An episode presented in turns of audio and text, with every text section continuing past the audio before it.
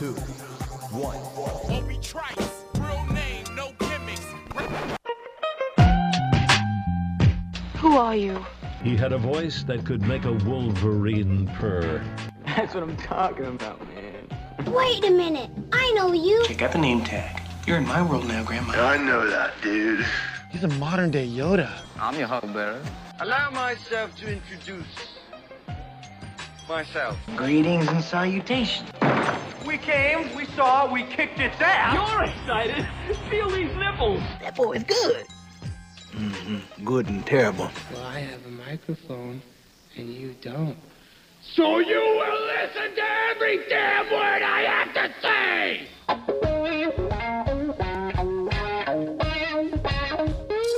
This is the Mike Rutherford Show on the Big X. Sportos, motorheads, geek bloods, wastoids, dweebies, they all adore him. They think he's a righteous dude.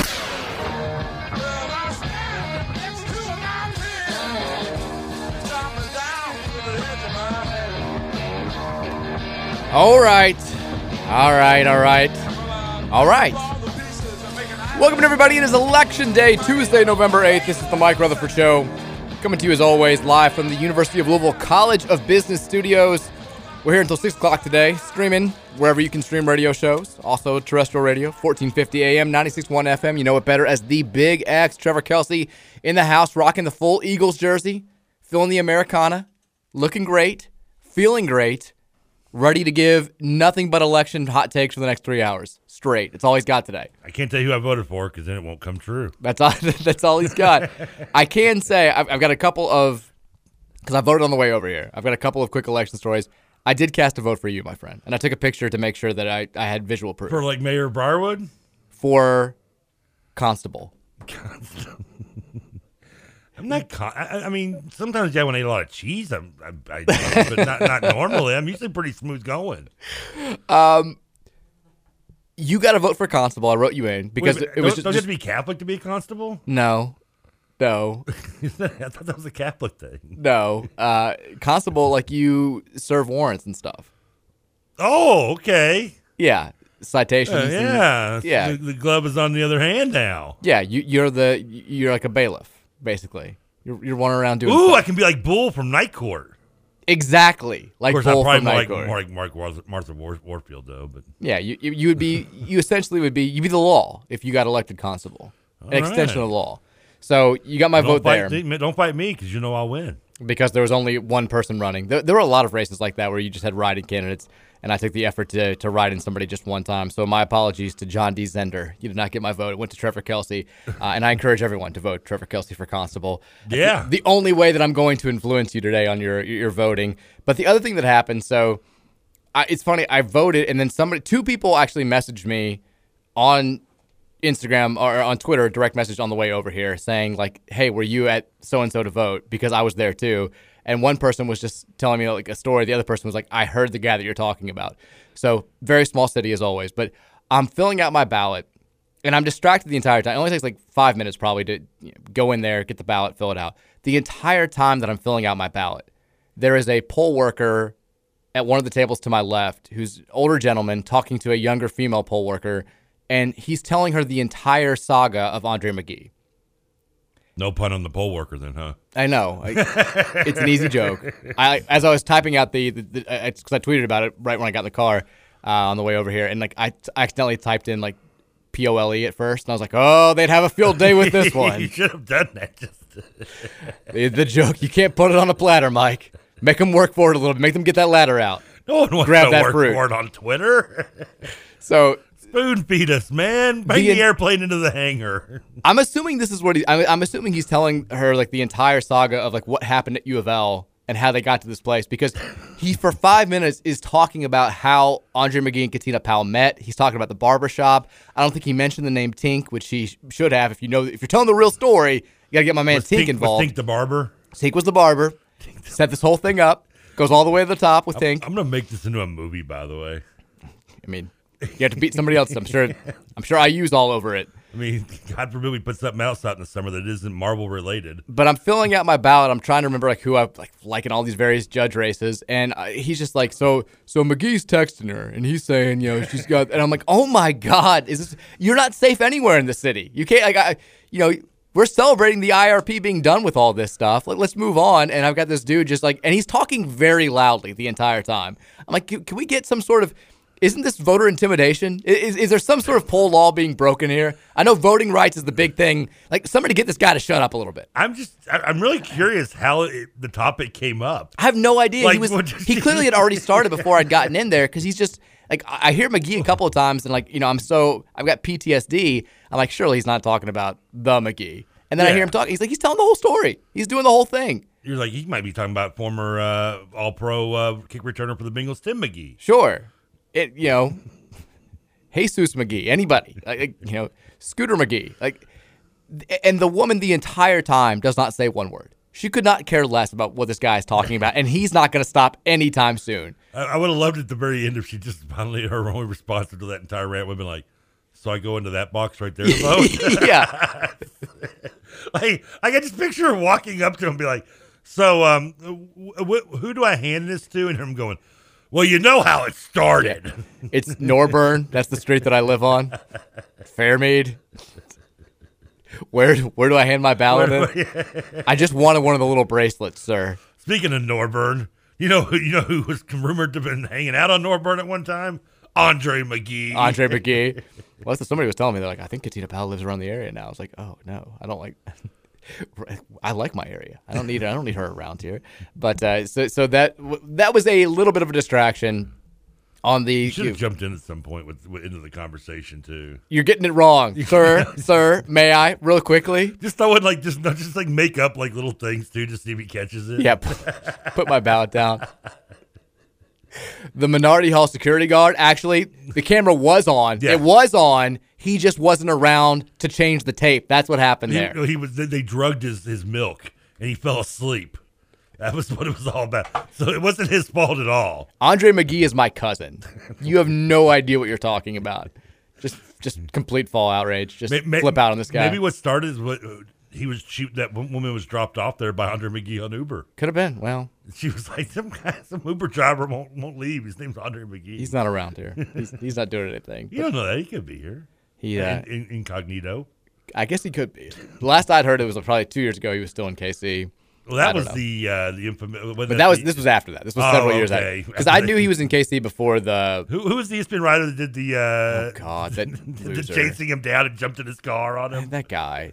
wasn't. I can see his face. Is it Bill something? His last name? It wasn't Shap. It wasn't. No, of it wasn't. It was yeah. It was somebody trying to I guess get their name into the. Uh, He does all that stuff. He- world. he's always doing that. Uh, that kind of thing. And then he's like liking all these tweets from UK fans talking about how weird UK U of L fans are. I was like, okay, this is get this guy out of my face. I remember jumping in the car and be like, Andre, talk to us. I know, and uh, they tease it the entire time as if they were going to get something like really good out of it, and then he's just the whole time. McGee's like, "I'm not talking," Yeah. and that that was it. I'm like, "Great, you found out that he's a freaking Uber driver. Congrats." Um, but yeah, I can't remember that guy's name. Hope he got a Peabody Award or whatever. Uh, but that was Is that what they give out for journalism? I don't even know. I don't. Tony. Not getting a Pulitzer. What are Peabody Awards? Are those for because radios are Marconi's, Peabodys are for TV, I think, right? I wouldn't know what radios get. Well, we- I've never been considered enough. You didn't turn in our submission this year? No.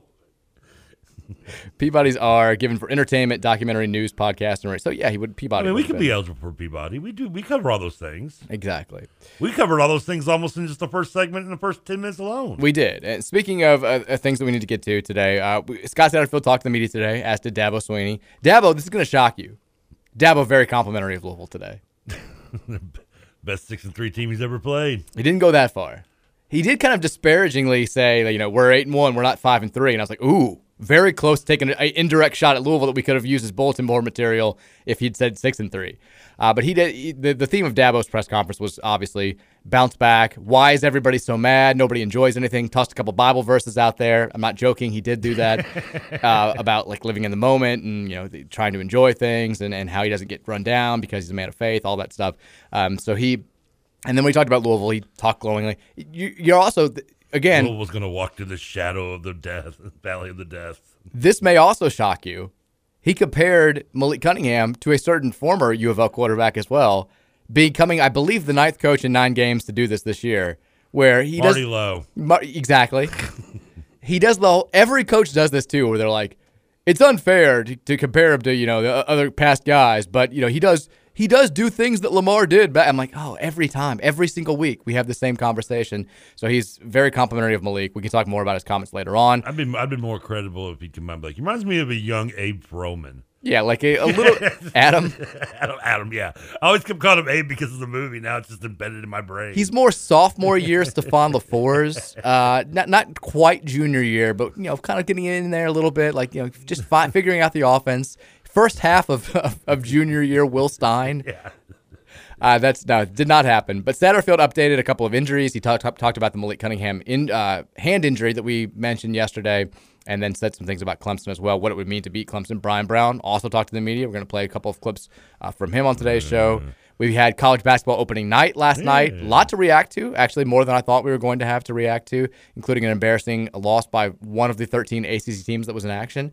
Uh, U of L women also you know, we talked about the the first half on the show. Second half was pretty much just as solid. We'll talk about their win over Cincinnati a little bit later, and then we'll look ahead to tomorrow's game against Bellarmine. Um, clearly, we'll have more to say tomorrow on the show about that game, but we can start looking ahead as the the season kicks off.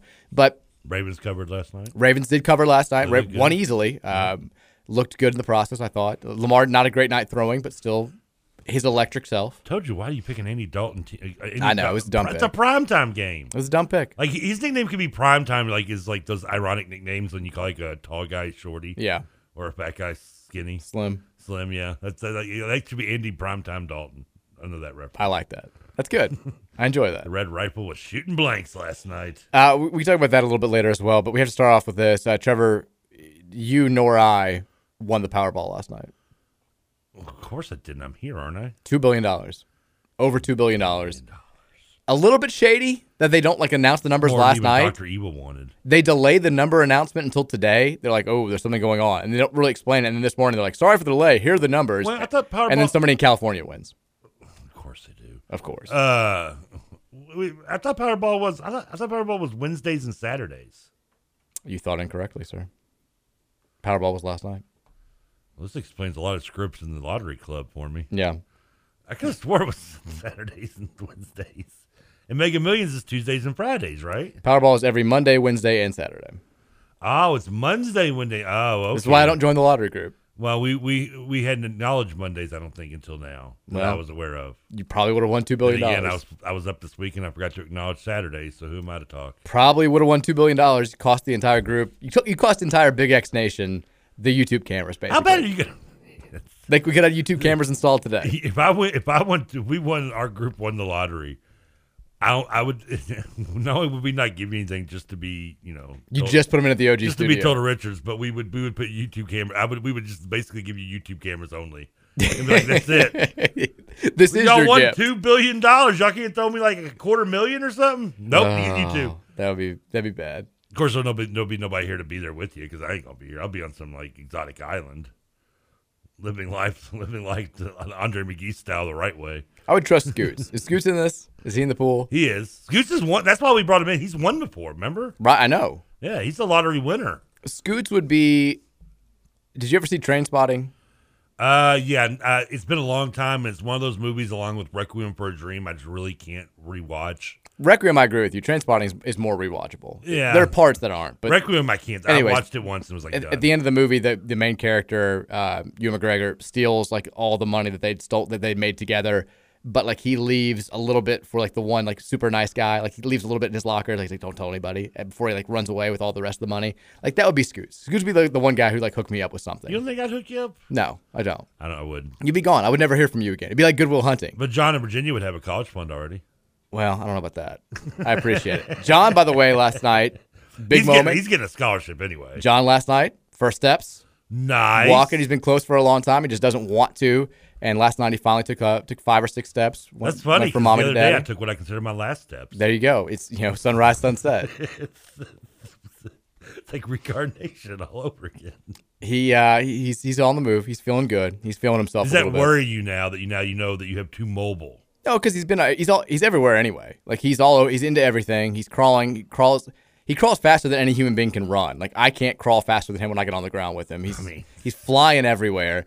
He's into everything. It's not going to change anything. I mean, he, he's already pretty much walking. But now that he can stand and walk, though he's a little taller, he can reach things. Well, he already, but he pulls himself up on everything. Ah, okay. So he can reach everything regardless. Like he, he basically can walk. He just doesn't want to, which he is your kid. Like he just, if if John Virginia wanted to do everything fast, like she walked at like nine months. She she crawled for like a week, and she's like, "To hell with this, I'm walking." She was talking like she was saying a lot more than John is right now at this age. She just wanted to be bigger. I think if John could go back in the womb, he would sign up for that. John doesn't. He wants More no part to you, John. He wants no part of this. Like he just he wants to be held. He doesn't want to, he don't want to do anything on his own. Like he's he is very much all about like just hey, why crawl if somebody's gonna carry me somewhere? This is great. I don't need anybody to hold me. I don't need, I don't need any stranger hold me. Mom and dad are right here. I'm almost back to that age. I don't blame you. Uh, so we had that going on last night. Uh, Did you, I'm assuming you got it on video, right? we didn't. No. Of all the things you don't videotape, it's your son's first steps. I, yeah, did not. We, You've got you've got video of everything your kids have done. You've documented it like a Ken Burns. Uh, no, I haven't. Yeah, you do. How, where do you see that? You always have videos of everything. On Instagram? You're not on Instagram. Well, well, first of all, you just prove me right by saying, even though I'm not. On But I it. don't. I mean, no, but you'll come in there all the time, like, oh, so and so did something. I'm like, you, and you're like, oh, that's cute. And you're like, look here, and you're so. You always got camera video. I don't think that's true at all. Oh yeah, you, you you're. A I think you're hearing things from other people. No, I'm hearing Yeah. it from you. No, I don't think that's true at all. I'm amazed you didn't get it. I'm kind of disappointed in you on that. No, I mean we're. You, I mean, Mary's holding him. I got my hands out. Can't. There's no way to video. You're just getting his steps in. Mm-hmm. We'll get him walking at some point, but last night, no, did, not get. I mean, we didn't get Virginia's first steps either. She was just she was flying everywhere. Yeah. I thought you were a good parent. No, no. I mean, just making sure he doesn't fall on his face. That's the bigger deal there. By the way, this chair that I'm sitting in, it keeps lowering lo- gradually, a little bit by little bit. And it's driving me insane. You've been saying that for a couple weeks now. Like, I, can you not tell I'm getting like lower? I know. It's it's it's getting annoying. Well, I'm gonna stand up, keep raising it when up. we get the YouTube cameras in, we'll be sure to ask for a new chair. That'll be the second thing that we do. Well, the bad thing is, it's just like it, it just makes me like it kills the what little ego I have left. It's like the, the hydraulics are just holding on for dear life, like Hodor trying to keep that door shut. I'm a little bit And worried. they're like, just, they're like, father, they're like, really like, oh god, and it just goes down a little bit, and it's just, it's gonna give in one day, and it's gonna fall straight down. I just glanced at Twitter because my, my joke lead in for the show today was uh, three hours straight of Trevor political predictions. And Oh, yeah. the first response was my prediction on Trevor's take: Let's give America back to Russia. I mean, you do love the Russians. What's there not to love? I mean, come on, Tetris, vodka, Uh, we want to hear from you today on the the, Rubik's cube. I think. We want to hear from you today on the Thornton sex line uh, at 502 414 1450, as always. Uh, and again, perfect time to sign up. Oh, it's never a bad time to sign up for the Refreshing Rewards program with Thornton's, but now especially if you sign up for the Refreshing Rewards program, very easy to do. Open up your app, uh, app, type in Refreshing Rewards Thor- or Thornton's. It'll come up either way. And if you sign up, boom, you get a free breakfast sandwich and a free drink. We're talking any dispensed product, including coffee, tea, or a fizz freeze. And then breakfast sandwiches, we're talking sausage, egg, cheese biscuit, bacon, egg, cheese croissant, or steak and egg uh, burrito. Any one of those qualifies. You get those for free. Download that app. Any new Refreshing Rewards member, it's going to make that happen. After you get that uh, free sandwich and free drink, text us at 502 414 1450. Uh, first text says uh, today says, all joking aside, Mike predictions for tonight. I'm assuming this is not a, because there's no game that we're predicting. I'm assuming this is a political reference. Um, if we're being, I mean, I think, I think Republicans take the House and the Senate back. Um, I think locally, I think Greenberg wins mayor. I think He's Democrat, right? yes, I, th- I think Morgan McGarvey wins the congressional seat. I think sounds made up. Tina Ward Pugh wins. I think sounds made up. I'm trying to think of what other races are big and out there. What about Chubby I think Rand Paul beats uh, beats Cory Booker or Charles Booker. Is, Ch- is Chubby Ray going to win uh, mayor of J Town? Probably. I have no idea. That's really the only thing I care about, to be honest with you. There you go. We'll find out Chubby Ray's fate tonight. Oh, Rand Paul's running against uh, who else? Is Charles it, Booker. Is it Booker only? Yeah, pretty. I mean, yeah. What seat is that for? Uh, State Senate, Senator, Congress, yeah. Senator. I think. Uh, I think Paul will win that. Um, fairly convincing. He's the one that's said Paul's the one that's been there and got. That's the one that got beat up by his neighbor, but it's been there for like twenty years. definitely, yeah, beat up by his neighbor. I don't know if it's been 20 years. Or am I just confusing him with the turtle guy that's been there forever? Well, Mitch McConnell's been there for way more than 20. Yeah, yeah he's been there since like before I was born. I want to say. Rand Paul was first elected in 2010. Am I am I off on that? There's no is there no limit on uh, senators? Uh, no. Should be a limit. That's ridiculous. You're wrong. He's been yeah since 2011. I guess that makes sense. And that's every two years. Every two years, correct. He beat. Uh, he was preceded by Jim Bunning, who almost won despite what? Like Oh, I think former Indians pitcher. claim. Yeah, who was also in his last campaign claimed that like aliens had attacked or invaded the body of his whoever he's running against, and still almost won. I was like, no, this is Kentucky. what are you gonna do? Uh, Five one two four one four fourteen fifty. Again, that, that is the Thornton sex line. we'll never know. We'll never know. We'll never know. Uh, last night, the how much of the, the Ravens Saints did you watch? I watched the whole game actually.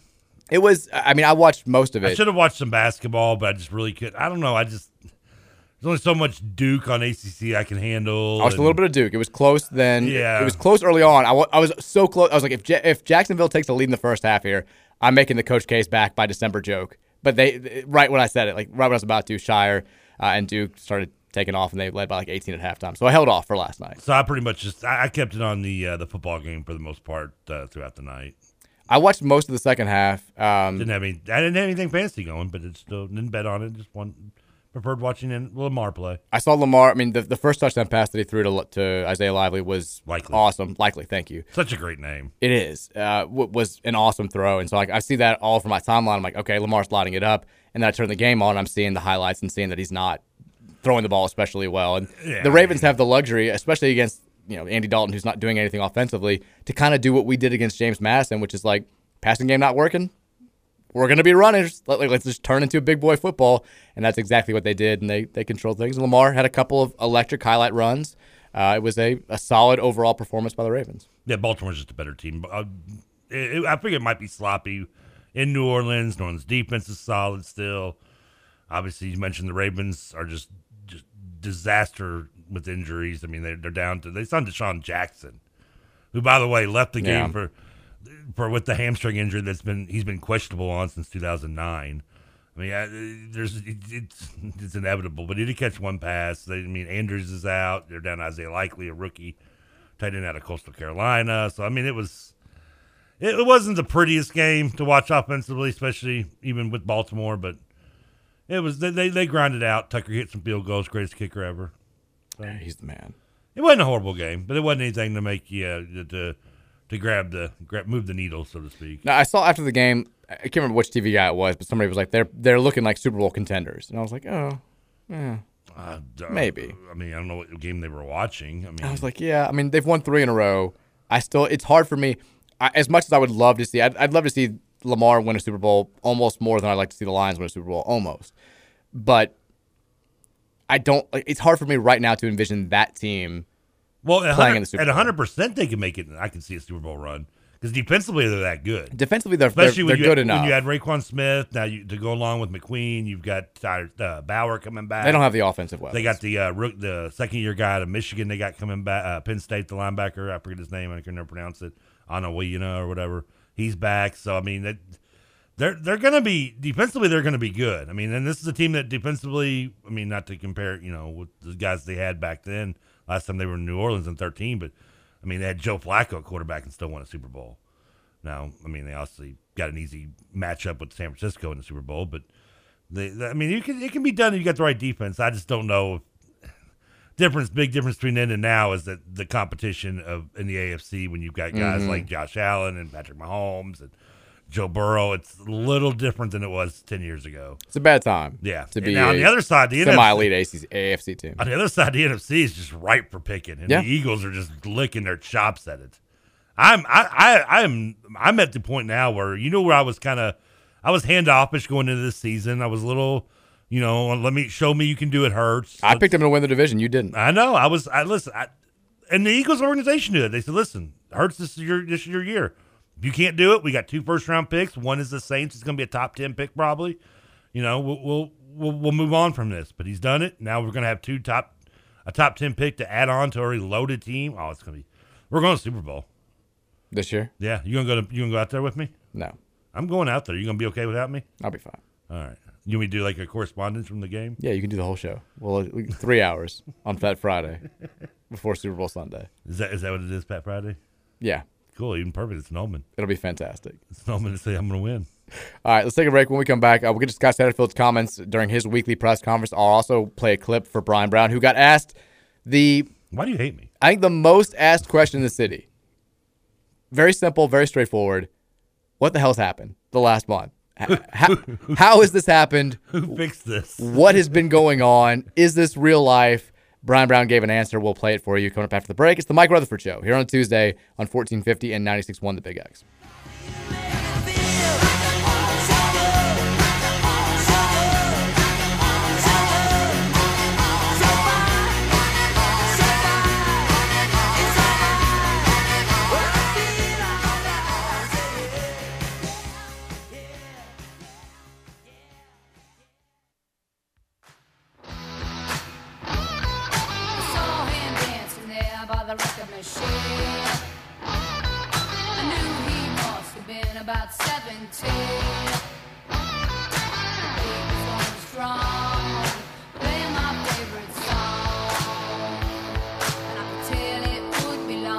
Welcome back in. Tuesday edition of the Mike Rutherford Show here on 1450 and 96.1 The Big X.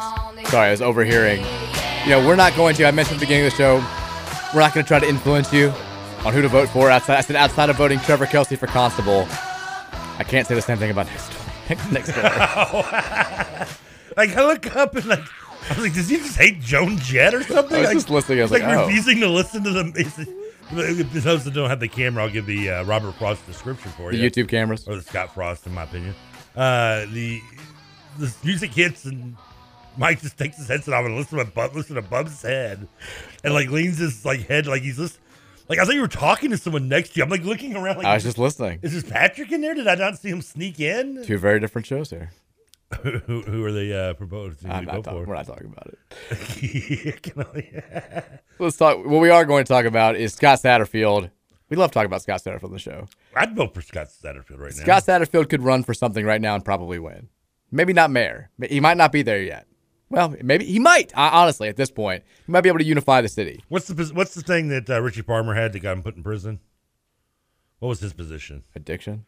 No, no, he went to prison for doing like uh, Yeah. taking funds and like using government money to like get people to do his laundry and stuff. Yeah, it, what wa- was his? It wasn't. I don't think it was just the laundry. I think It's like, you know what I mean? Was he was the uh, agriculture commissioner. Okay, that's what Satterfield can be then. Let's give him that.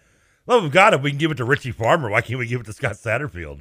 The ag ag commissioner is like a it's like a launching point for a lot. Of, I, I played golf in a scramble with uh, now James Comer, who's like a big politician. By the way, told me like he's like I don't care. I'll say it now. Enough time has passed. He's like he because he's big like from the heart of Kentucky and all this stuff. He's running for state office and he's like honestly he's like he's like I'm a U of L fan. He's like I grew up a U of L fan. My my parents went there. If you ever tell anybody I, I said that, I'll deny it. I was like oh I was like I was like shady. Po- I was like lying about fan affiliation in the state is the shadiest thing you can do. It's horrible. He's doing. It. I mean he. Hell, he probably wouldn't be where You he is right now. we can't trust politicians. He wouldn't be on Fox News every other week if he had admitted that he was a Louisville fan.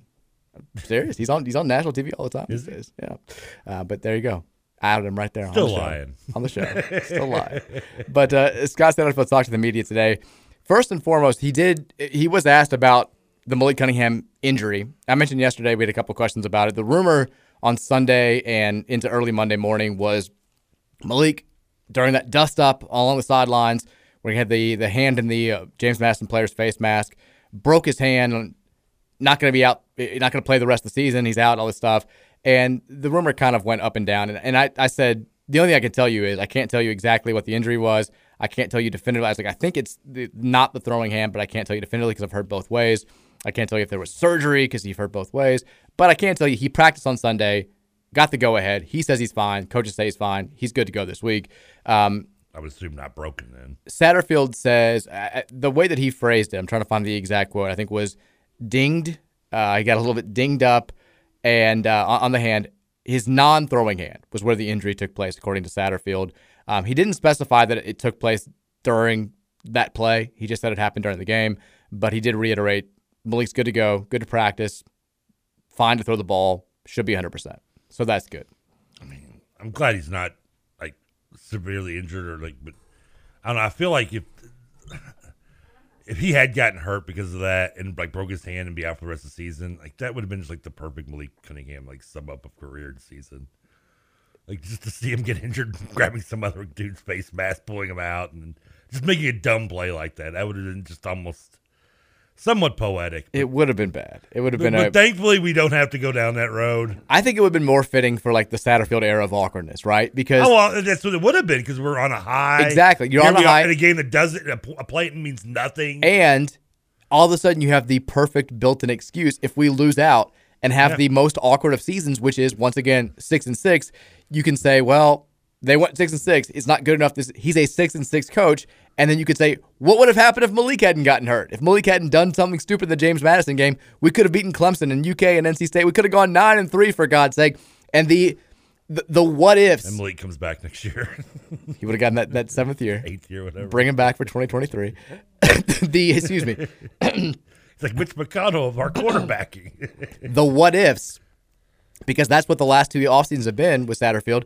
You know, what if we have one play? We're one play here or there. We're one turnover away. It would have been one non-injured finger in a face mask away from having a really good season. That would have been uh, perfectly Satterfield, but we did that not happening. Luckily, we avoided it. Good to go. As far as injuries are concerned, uh, Satterfield did mention that Luke Kandra uh, should be back to practicing this week, the offensive lineman who's been out the last two weeks.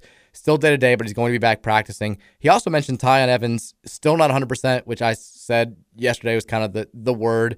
It's why he's been in and out of the lineup. It's also why, as well as he ran the ball on Saturday, he still only got 10 carries, uh, whereas Jawhar Jordan got 17. I think, one, they want to make sure that they have him for these last three games. Two, I think they plan on relying on him more in these last three games than they have up to this point because look, these are three big boy defenses coming up. These are three of the most important, if not the most important games of the season.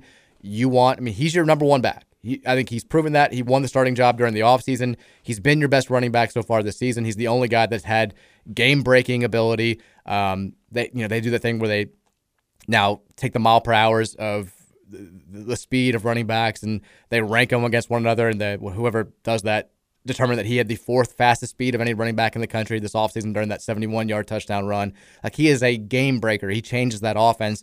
And you want to have him for the biggest games of the year, which are all now coming up. So makes sense why Tiyon has been uh, getting a little bit rest. I, I would expect them to rely on him as heavily as he can go moving forward.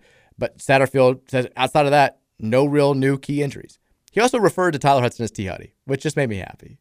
I was like, he didn't call him Harrell like I keep doing. He didn't. He called him. He's like he's like offensively. I, I just love the fact that he refers to everybody, you know, by their legal name pretty much. Besides players on the other teams who he just refers to by numbers. But with Hudson, he's just like big plays. T Huddy. I was like, hell yeah! Like it's like when uh, you know Charlie Strong would call Josh Chichester Chai Daddy. He'd be like, you know, we got Teddy out there. We got uh, you know, and then we got Chai Daddy. I'm like, what? Why is why does Josh Chichester get the Chai Daddy treatment? Coaches love receiver nicknames, I guess.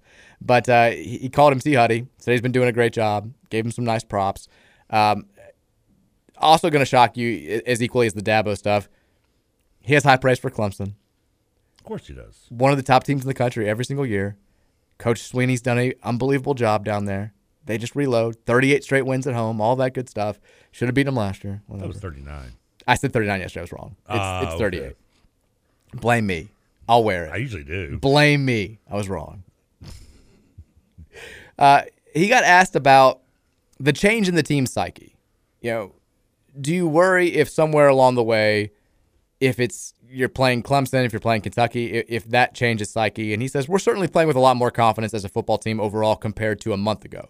I think once you get after the first part of the season, you kind of get a good identity of your team. You kind of know where your strengths and weaknesses are after the first four or five games. We were inconsistent early on, and I think over the last four games, we've really found some consistency. That's been the biggest key. When you do that, then you get confidence.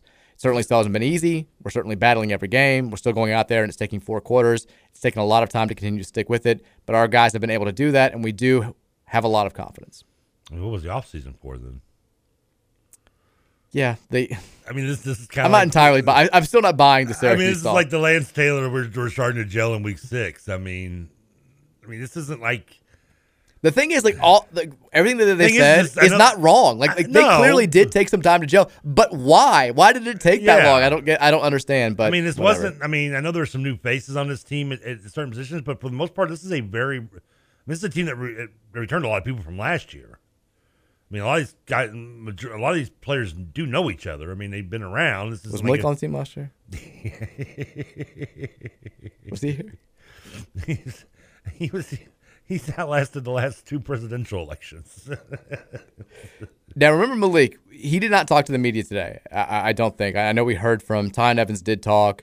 Uh, Bryan Brown did talk. Lance Taylor talked. Um, I can't remember who the other player representative was. should have wheeled him out there like most full body like cases. That's been hilarious. Just to screw with the media. like in his full body, like he's arms and everything. Okay. Malik's here to talk to y'all. What do you? Are you gonna be able to play Clemson? I'm, I'm feeling like it's looking good so far. I'm good to go. I think I'm gonna be good to go. Marshon Ford was the other player representative. Uh, but Malik, we have not heard from him this week. I'm curious to- to hear what he has to say because if you remember, kind of forgotten in the the Syracuse Louisville media day dust up where the, the Syracuse linebacker Mikel Jones talked about, you know, he's not you know, they're not concerned about playing Louisville, which you know, props to him. He ended up backing up his, his talk for sure. Syracuse offers a good education, obviously. But Malik was asked about the Clemson game. And Clemson, as much as Louisville fans were paying attention to the Syracuse players' comments, the Clemson fans were paying attention to Malik's comments. Uh, he got asked about you know being on the two yard line in the final minute of last year's game, not being able to, to, to punch it in and score the go ahead touchdown. And he said, That game haunts me every single day. There's not a day that goes by that I don't think about that last drive. The game was actually on TV the other day, and I watched all the way up until that series. Those last four plays, I don't watch them. It wasn't the best version of Louisville. It wasn't us. And then he went on to say, we had no timeouts, so we had to signal plays from the sidelines. And if you know, Clemson steals signals, so it's kind of hard signaling plays when they've got 60 coaches on the other side looking at the signals. We don't blame the loss on that. I wouldn't say we lost it because of signals. It wasn't that. They beat us. It's fair and square.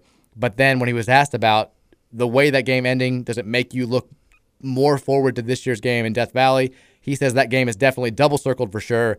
When we see them again, it's going to be a different outcome. I want to beat them so bad. I do too. The, the, the, closer we get now, the more I'm like, oh. I mean, I just this is. I mean, this is years of pent up frustration right now, and and oh and seven, and and not to mention that I just I want to beat them so they can just start hating us as much as we kind of hate them because right now they don't. Right now we're just kind of like the annoying little brother that they're holding back with their arm, but and we're waving at him and can't reach him, and he, you know he's sitting there just doing what he wants. Still, we gotta we gotta get close enough to kick him in the shin like Doughboy did, and then then get their attention, and then we get our football back. I was talking about it with uh, my wife last night because we were talking. We, we went to the game in 2014 and then the game in 2016, and we were talking about those experiences, and then also the game in 2015 where we had the blackout. It was a Thursday night game. Um, Clemson had not been playing well going into that game. Kyle Bolin actually started because Lamar had been inconsistent. We lost to Houston the week before, and like all three of those games, we had chances to score in the game's final minute to win, and to go 0 3 there, and then to couple to add on last year's game. That means four out of seven games. We're 0 7 against these guys. In over half of those games, we have been on their side of the field. I mean, three times at the goal line, pretty much, with Yeah. a chance to score the go ahead touchdown in the game's final minute and have not won any one of those games. And in between, they beat us by seventy. Well, the one year, the, the 2018 year, we knew going into it. I love how it's all the, and then you know it's just kind of crazy because you're right. I mean, the majority, of ma- vast majority of the times we've played them, we've just come inches of beating them in some cases, multiple times, and then there, there's that one little seventy point destruction. Yeah, and then the Satterfield's first year, I think it was close at halftime. We played them pretty close with Trevor Lawrence, Just and then picked them off three times or whatever. Yeah, we picked him off twice. No, twice. And they were afraid to, th- to throw after that. And, you know, it's whatever. Trevor Lawrence doesn't like playing us. We held him to 56 passing yards the year before. They may have ran for 6,000, but whatever. It doesn't matter. They were yeah, scared. that was the game we yeah we kept close, and then we just kind of you could tell we just wore down. They won, I think, 45 to 30 something. 10 was the was the final. Was it that much? It was bad because the only other thing that people remember that game for was the the Clemson player like just decking our dude on the kickoff, like straight up punching him on the ground for no reason. That wasn't the year that Boulware put his finger in our bum, right? No, that was 2016. Okay. And that wasn't bum. He was choking Lamar. Oh, okay, They're putting hands in other people's bums. Oh, my- yeah. A lot of butt stuff going on there. Uh, and then the other game where they beat us pretty bad was the 2017 Lamar's last year. College game day in town, September. We were, uh, top 10, I think at that time. Clemson was coming off the national title. It was built, built as this, you know, huge rematch from last year's classic game in Death Valley, and they beat us pretty good, 47-21. But the other like, four out of seven games, they beat us in 2014 without scoring an offensive touchdown. That was the one that I, I think just still, I don't know how we lost that game. I'll never forgive Bobby Petrino for calling the timeout, or for, call, for calling the spike on third down when we had like 30 seconds to go.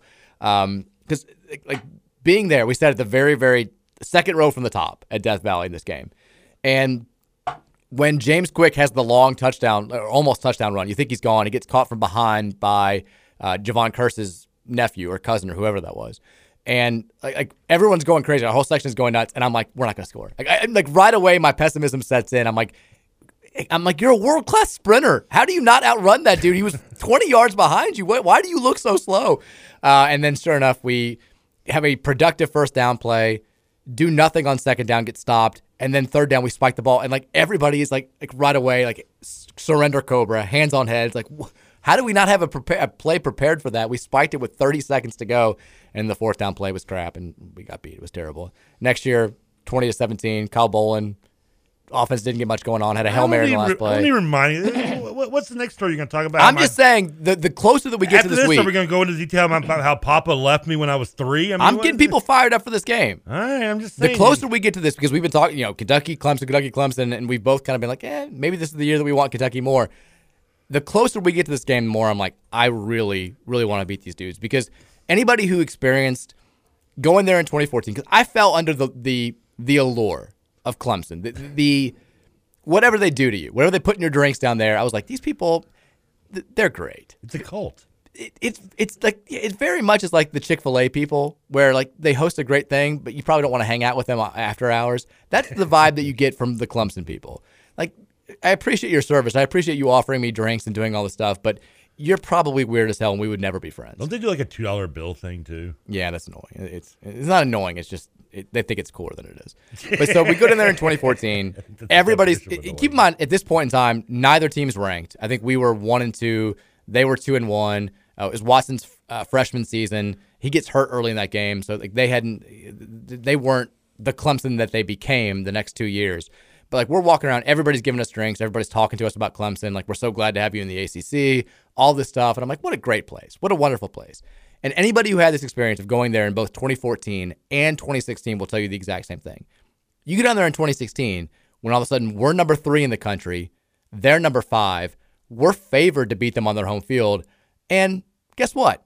Not so nice anymore. Not not not offering you drinks. Not giving you like, hey, so glad to have you in the ACC. It's nice to have another good football program here. It was a lot of like Lamar Jackson sucks, you suck, go back home. A lot of just you know, just all that crap the entire tailgate. Yeah, you're gonna get a South Carolina. Somebody listening in South Carolina is gonna get mad at you like they did at me in Boise. I don't care. I don't. They should be mad at me. I've been talking about. I I hate Clemson. I cannot. I don't like Dabo. I don't like the whole culture of the program. I don't like their fake fans. They're fake as hell. I don't like the way they do things. I'm glad their run's over. I told you they're not winning national titles anymore. It's over. They're gonna be good, but their reign of like every year in the playoff, it's done. It's over. Dabo's out of touch. Don't want to do the NIL thing. Don't want kids getting paid. These they're not the cool program anymore. It's done. It's over. It's kind of cool though that you have the, the continuation of the the Dewan- Sean Watson and Lamar Jackson rivalry in the NFL, and so perfectly fitted that they're on Watson on the Browns and him on the Ravens, two te- franchises that just despise each other as well. And also Watson, guess what? Hey, fake good guy. Shocker there. Who, who could have seen that coming? Just like the whole program. All he does is want a happy ending. Fully embodies what Clemson is, who they are. Nice on the outside, seems like a marketable guy. Super weird creep behind closed doors. That's Clemson. That's who they are. But the 2016 game, very mean the entire time until afterwards, after they secure the win. And then there's a whole lot of, boy, y'all gave us a little scare. Just the just the pandering, just The condescending, the condescension as you're walking. Like I've never been so mad leaving a game in my entire life. The little, walk little back, buddy, you gave it your best. That's all that Oh. matters, right? Y'all sure are fighters, aren't you? Ooh. Ooh. That was a heck of a game. Have you ever caught yourself doing that to an opponent? A little bit on purpose too. Like I, I I've done like when I did it, I was younger. I just didn't realize how like annoyingly condescending. Almost embarrassed. Almost always embarrassed. Yeah, right? like I, I look back and like I probably did it in my twenties and maybe early thirties. you guys are building a great program over there. yeah, yeah. I mean, and now I think about, it, I'm like, that person should have just kicked me in the nuts. That was Like, yes. That, that was the, the walk back. First of all, I walked. I, I led us the wrong way back to our tailgate. I was like going the entire different direction. I was like, oh. There was a. I, I also remember this when we realized we were going the wrong way. We started walking back in the opposite direction, and there was a Louisville kid who was probably like seven, eight years old, riding on a cooler, a tailgate cooler, completely passed out. And I was like, I'd give anything to be that kid right now. and the drive home, we get back in the car. It's me, uh, my wife, uh, and then two of our friends, uh, a married couple. Everybody else passes out. In the drive back, we drive to Lavonia, Georgia, where we stay. It was like 20 minutes away. And we're driving down these like backwoods, and I'm listening to the, the post game radio show, and Dabo is not like figuratively, not dancing around it, straight up saying that they won the game because God wanted them to win the game. And I wanted to drive my car off a cliff. I wanted to just take the car and end it all. I'm like, these people are asleep. I'm I do anything to be asleep at this point. Dabo is outright saying that I I watched my favorite team lose a football game because God doesn't like us as much as he likes them. This is hell. This is the worst thing. And then I I wake up the next morning very tired. The first thing I roll over and see is Rick Pitino is texting me and just goes, "Did you go to the game?" like, "Yep." He's like, he's like, "Looked crazy as hell." I was like, "It was." I don't know how I would convert it, but I just wanted like if I was like in there with Dab at the time, I'd have been like, I wanted I'd, somehow I wanted to make it to where I'm like, you telling me Jesus Christ can't hit a curveball? You Tell me- you tell me God doesn't like Tell me Jesus Christ doesn't know how to set up a first down marker. Yeah, I just wanted to somehow intertwine that line from Major League into. Does God know what pass interference is? Because Cole Hikutini just got tackled in the end zone on that third down play. I'll never get over. it. We spend so much time talking about the James Quick play. We don't spend enough time talking about the Cole Hikutini play. Tackled in the end zone after Lamar made what would have been like his second Heisman play behind the leap, where he made like five dudes miss, made a great throw, and it's, it's all Clemson secondary does. They just grab dudes the entire game. They're finally starting to get called for it a little bit more. And I love when all these Clemson secondary players go to the NFL they get called for everything. They're like, oh, I can't, like, what, I don't, I can't get away with this. Yeah, the ACC refs aren't there anymore to, to protect you from just gr- clutching and grabbing the entire way down the field. I don't like Clemson. I don't. uh, You're almost describing all of Deshaun Watson. Oh. it's right there and everything you said. I know this is a little uh, uh, off the topic, but you, you saying Heisman just reminded me of something that's annoyed me for the last couple weeks. And Air the grievances. And that's the high. You know, okay, the Heisman House commercials. They can be entertaining sometimes, right? They can be a little okay. But what annoys me most is the one that I've recently been showing with like where where Baker Mayfield's up and like he's he's, he's up on like the little wa- cell phone and he's watching the three Alabama guys you know do their thing and two things annoying about one it's Baker there who shouldn't even be in the house because he stole Lamar's second Heisman and doesn't earn it anyway and B he's like chummy and friends the whole time with Barry Sanders who's an Oklahoma State guy like you're Not a real rivalry. yeah, that's my point. Like, is, do they? If I'm a fan of one of those teams, that commercial would piss me off. I hadn't thought about that deeply, but I like that. Same. Like- if we had like, let's say Will Levis, let's say Will Levis won the Heisman. yeah, and him and him and, and, and Lamar. Lamar in and if they didn't make some reference to the rivalry, I think both sides would be disappointed. And it's not the first time in this commercial they've made like Barry and, and Baker like buddies in the in the house. It's like you're Oklahoma State and Oklahoma, dude. What what is Ricky Williams going to come in and hang out and do a kumbaya with you as well? Well, he might because he's probably high, but that just no, this just makes no sense. Ridiculous. Stupid. I just glanced at the text line and it says, "What did religion do to you two?" Well, it cost me a football game apparently. That's it. Well, I've been funny to have him like Wiccolini. I'm pretty sure he's Jewish. That's why I didn't get called. Like I, I, I, You've done something. I just have a big problem with. I mean, I'm Catholic, uh, born and raised. Like I, have a big problem with people bringing religion into sports in, in some sort of im- implying, or in this case, just outright stating that a higher power has a vested interest in a game of football played between between like groups of 18 and 23 year olds. You're preaching to the choir to hear that every interview, every post game. Yeah, it's just. I told you I want somebody to blame God one time. Be so awesome. And I told you Stevie Johnson did. He did. I think you're right. He did. Yeah. He's like, I was I do the right things, Lord. Why did you make me drop that pass? Stevie Johnson's the one guy like I want to hate so much for what he did to us, but I, he's just so he's actually just really such an awesome dude. I did kind of respect it. And I got to I, I got to interview him a couple times, and he was always fun to talk to. So That's why you don't meet your heroes or your enemies. Because sometimes the heroes aren't very cool. Sometimes the enemies are cooler than you want them to be. Amen. I don't like it. Amen, Dabo. Stop. Dabo, what, what, makes you? Th- why do you think the so and so could make tackle? He's a Lutheran. Didn't pray hard enough. Didn't pray hard enough. Uh, let's take a, on that note. Let's take a break. When we come back, uh, hour number two, we can get into Dabo's comments a little bit. Uh, also, I mentioned the Bryan Brown clip. I do want to play that. We'll start off the second hour with that. He was asked the question: What has changed? How did you get here? How the hell did this happen? Uh, we'll play that clip. We'll get Trevor's reaction. Then we'll take your text at 502 414 1450. It's the Mike Rutherford Show. Continues next here on 1450 The Big Guys.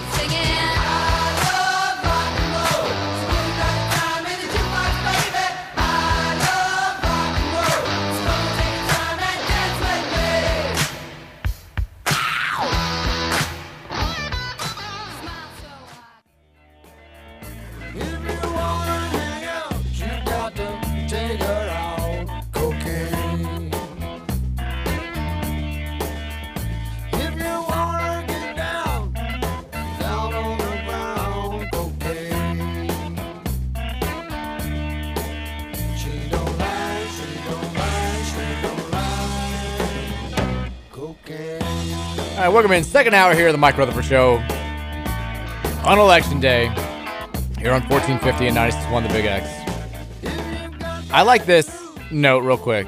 Alexis Cubit from the, the Courier Journal just pointed this out, and I, I'm surprised one of us hasn't acknowledged this already this year. Louisville had four close losses last season, uh, four single digit losses, including the bowl game.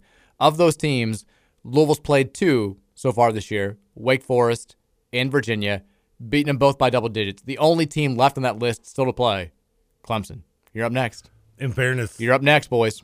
We kind of also forgot that the bowl game was actually close. It doesn't matter. Well, you did. You always. In my mind, we lost that game I know- 45 nothing. Every time I bring up that it was 31 28, you're like, I thought we lost by 20. I'm like, well, we talked about it two weeks ago. It felt like we still we lost by 45. It did, just because Air Force was throwing the ball. And Yeah, That, that made it bad.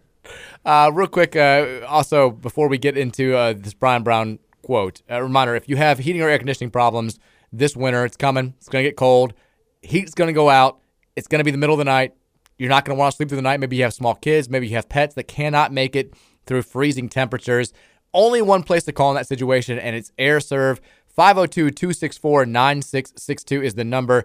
What makes AirServe different than every other HVAC uh, fixer uppers in this area is they've got technicians available for you 24 7. When they say 24 7, they mean 24 7. If it's 3 a.m., can't get somebody else to come out, fix your heating, fix your cooling, fix your whatever, AirServe can do it for you. 502 264 9662. Also visit them online at airserve.com slash Louisville. All right, we talked about Scott Satterfield's comments earlier today, the injury updates that he gave, the, the, the thoughts on Clemson. What we haven't played, do you have the clip ready? Uh, And I have not heard this yet. Okay, Bryan Brown was asked the question. You know, Louisville lights out on defense for the last four weeks, especially in the second half. What's been the secret? Bryan Brown, did he give the secret to his sauce? Here's the answer. Well, I think the guys, I'm not going to answer it. Uh, my man wanted me to answer it in a certain way, but I'm not going to do that.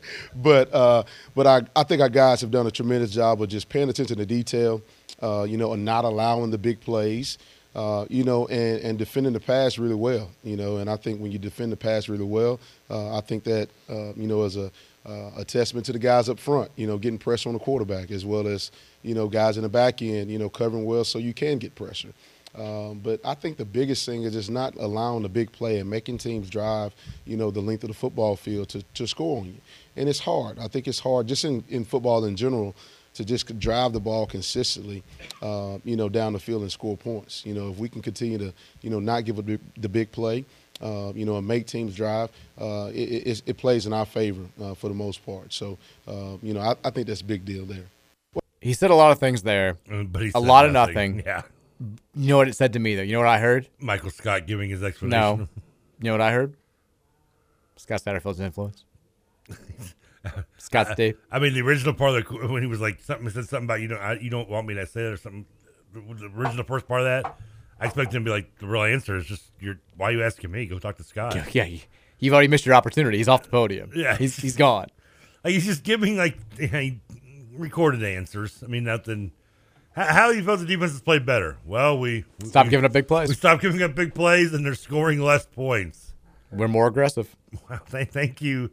I mean, Well, he says straight up, like, I'm not going to tell you exactly what we're doing, which is It's like, it's like Nuclear smart. In the in the majors getting interviewed. He's like, yeah, you know, sometimes sometimes we blitz, sometimes we don't, sometimes we win, sometimes we lose. I I think if you're looking at it from just uh, an outsider's perspective, there have been two major changes that they've been playing much much better since they those happened. One's moving Kei'Trel Clark in inside, moving him to that guard position, uh, and not having him cover the other team's number one wide receiver. He's been covering a lot of twos because he couldn't. Yeah, well, he just he wasn't comfortable. Like that's not really his game. Like he's he that was his game two years ago. It hasn't been since he, he came back from injury. They also have been playing MJ Griffin more, who's finally healthy, and he's helped out significantly at the safety position. They've just been better on the back end. I think that's given them more confidence to send more blitzes, to be more aggressive defensively, and not worry about giving up the big play. Because that is the big. I I know we're we're kind of making light of Brown giving a, a canned answer there, but the big difference is they've been aggressive pretty much this entire season. But in the Boston College and the Florida State games, when they didn't get home, when they didn't get those blitzes, BC and Florida State were hitting on the big plays because they were so bad on the back end. With them tightening up the back of that defense, when they haven't gotten a sack or a tackle for loss or hurried the quarterback, they haven't been burned by it because the secondary has been so good. Like that's that's been the biggest difference in them eliminating those big plays is having Kei'Trel Clark in a different spot, having Jarvis Brownlee and other people step up, and having MJ Griffin back there anchoring the defense at safety. Like he's been he's been terrific since Kenderick Duncan's gone down. Thank you, Scott. So yeah, and and, and then Scott Satterfield's influence as well. Like th- those clearly are the three biggest things that have happened to this defense. I mean, it's all Scott D. We love Scott D. I mean, Bryan, I get you, I get you want to ride Scott D to glory, but get on, get in line, buddy. We all do. If Scott's D, if Scott's D can lead us to a win in Clemson, I'm not, I'm not, that was going to be too far. I, I, I, I, have re- I've reached the point where I, I can't say one of these. I It was going to involve Dabo, and I'm not. I'm not. I was going to involve it. Dabo too, and I'm going to be like, Scott's D is going to make me see God. Okay, well.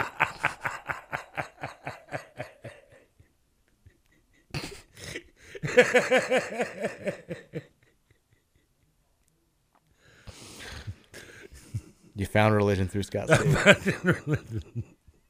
we knew it was going to happen. Uh, we ran a.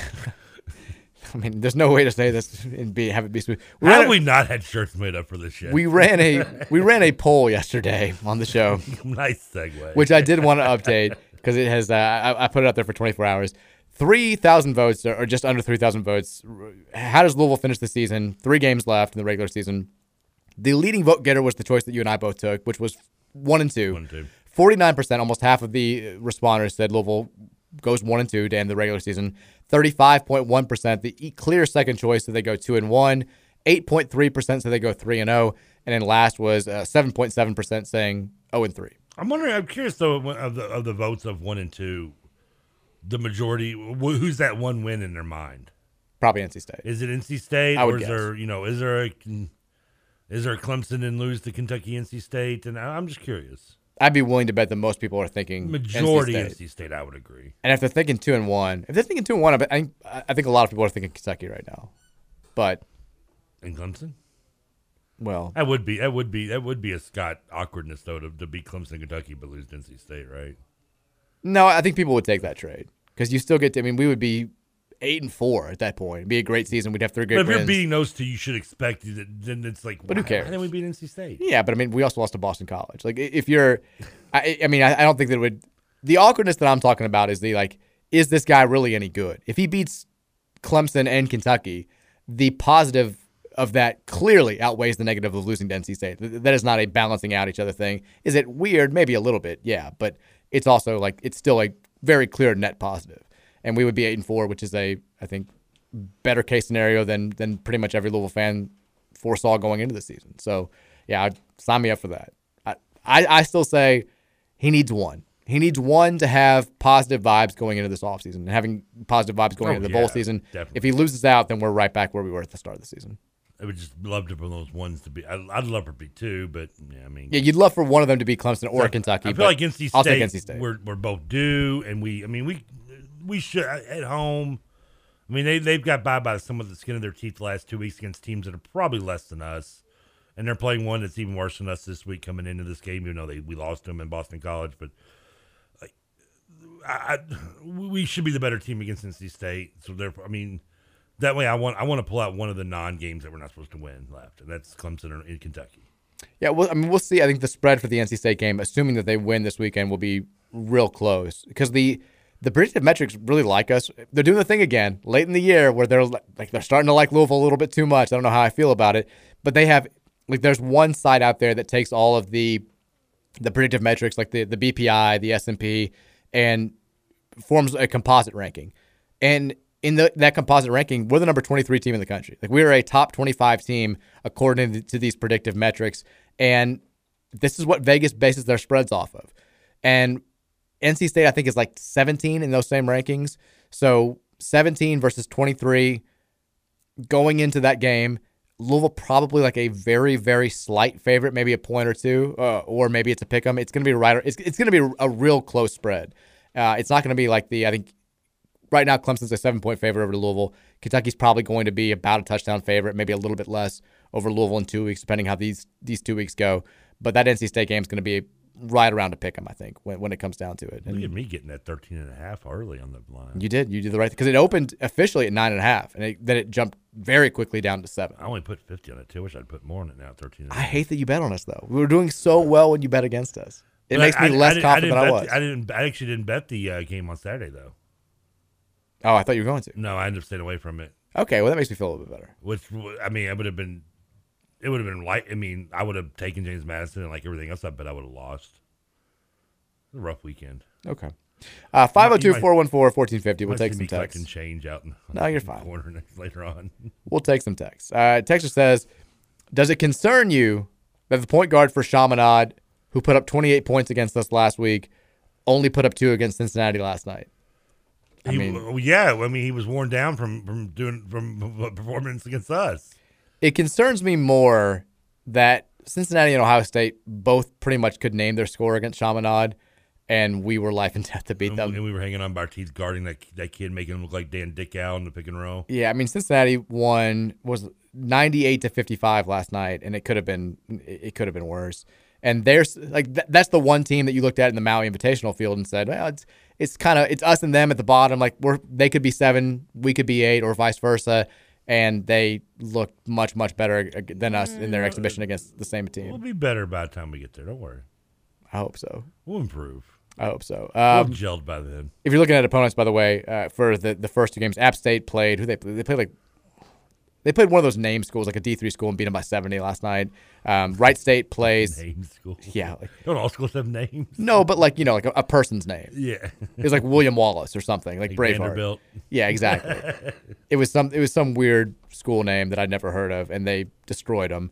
Um, Wright State, who we play on Saturday, will not open their season until I think they played the, Thursday night, same as us. They play Davidson, so we'll find out more about them when they play Davidson, and then of course Bellarmine uh, does not play before they play us. Yeah, Appalachian State beat Warren Wilson. They beat them one one forty two to seventy four last night. Former president? No, they, Warren Wilson was not a president. Congress. He's a he's a representative from Are you Ohio. thinking of Woodrow Wilson? I'm thinking of Warren Hardy, actually. You're combining two names that are neither of which Warren Hardy Wilson. was presidential was uh, was was marred by the was it the Tea Party uh, scandal. I think is what it was called. Okay. He hit hit uh, the, uh, some some he had some backdoor dealings when during his presidency. Texas says, does Bill Dieruf wear a toupee? I've, I don't honestly don't know what Bill Dieruf looks like. Now I've seen him. I saw him. I saw him in, on Spectrum doing a uh, debate with uh, Greenberg one time. I've seen a million of his signs. Yeah, I don't think he was a debate. I don't. I didn't notice that if he was. I can't. I, I can't. I feel like I watched a little bit of that. That uh, Should d- you debate. not trust a politician in a toupee? I mean, he's obviously telling you he's a liar right there and there. Yeah, I don't. I mean, yeah, I don't trust anybody in a toupee. I'm sorry, I don't. I don't. Texas. So in hindsight, if Patina, oh, it's, it's somebody's doing a joke. It's a good joke. I liked it. yeah, you didn't get, but you got it. I can't read this picture. I can't read it. Yeah. Okay. Texas says, "quote What's there not to love about the Russians?" From Trevor. Mike, you got to keep Trevor up to date on international stuff before he says that. After the Ukrainians find another mass grave, gonna get our boy canceled. LMAO. I mean, there's nothing I can do with Trevor. Like, he's it's not gonna stop him. You cancel me all you want. I'm not going anywhere. Yeah, we'll not- see. you can't. You can't get rid of me with penicillin, buddy. I'm staying around. I mean, is that isn't that over? Didn't Ukraine win? No, it's still going. Why don't we hear anything about it anymore? I, we, we've been over this before. It's not hard to find out information about it. It's everywhere, but eh, you don't. I don't know about everywhere. I mean, it's not trending anymore. I don't see. I don't. You know, I don't see. it There's a, on- a sidebar thing for it every single day. Now, granted, I don't watch CNN or Fox News or MS. I don't watch those because they're not news channels. They're just like watching, you know, pardon interruption for, for politics. But I, I just, I, yeah, I don't, I don't see it. But I don't see it anywhere else. I figured it was over. I thought Ukraine won. No. So, so Russia's still there. They're still flexing. They're threatening. Who's winning? Nuclear weapons. Nobody wins. Nobody's winning. Who's got? No one has the advantage right now. I mean, no, it's it's war. It's silly and it's dumb, and nobody wins in the end. Everybody loses. Texas, why do uh, this is a UK fan, I guess? Why do Louisville fans act like they didn't watch the greatest tradition in basketball last night?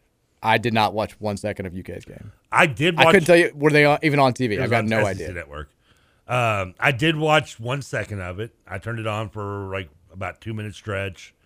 Uh, in that time, I the only thing I learned was that TJ's right. That emblem on the court is really annoying looking. Is it? Yeah. I, uh, Patrick showed me a picture, and it does look really stupid. It's just, but I didn't. I, it's I caught none of the game last Like night. the one of one of them goes like from the three point line almost to half court. Ugh. It's kind of weird. And I called a buddy. I was so I called my buddy to ask him if he was watching the game. He was like, "I'm here." I'm like, "What?" He's like, "Yeah, we tickets were they were basically handing them out, so we just drove up here and walked on in, pretty much." There you go. I'm like, well, have fun, man. Call me tomorrow. He's like, all right. I watched a little bit of Duke Jacksonville when it was on. I flipped over to watch the end of Oklahoma Sam Houston State because Oklahoma lost on the at the, on the buzzer beater. It was great. Ah, I missed that. It was awesome. Um, I caught the uh, streaming. I caught the the Davidson Ohio game. Shout out to our boy Gabe Wiznitzer. Unfortunately, they got beat at the buzzer by Belmont. Um, Did Dayton? You said Dayton. So Dayton. Dayton won. Okay. Like all the top 25 teams won. By the way, the two bets that I gave you yesterday, I gave North Carolina Central covering against Virginia, UTEP covering against Texas. Both hit. So Texas says, congrats. Boom. Let's let it ride. We need the Mike Rutherford lock of the day. I don't want to do this again. I mean, today's tonight's slate sucks. Tonight in college basketball, there's nothing good. Um, no top 25 teams play because every top 25 team played Purdue yesterday. plays. Who does? Purdue. Who do they play? Milwaukee. Ugh, no. Um, Detroit It is an awful slate. Providence and our boy Noah Locke plays Rider. Hardly know her. Speaking of former guys, I saw Matt Cross didn't suit up yesterday last night. He didn't. He's a late scratch. Somebody te- so somebody let me know that they're like they're like oh this is a shocker. That's great. Apparently they said after the game that he has a toe injury. Um, From what fight? He trying to kick uh, Frank Martin. Maybe he was a late. They're like Matt Cross because apparently he played. This is also going to be very surprising to you. Played incredibly in the exhibition game. Looked like their best player. All these UMass fans are like Matt Oh. Cross may wind up being our best player. Very Louisville, circa November 2021, and then boom, he can't play in the first game at the last second. Nobody knows why. It winds up being a toe injury that may keep him sidelined for a while. Uh, but that was yeah, that, that was Matt Cross's introduction into UMass basketball, which was I feel like this pretty is funny. a bad sitcom it's like it's it's us going, oh yeah, we've been there.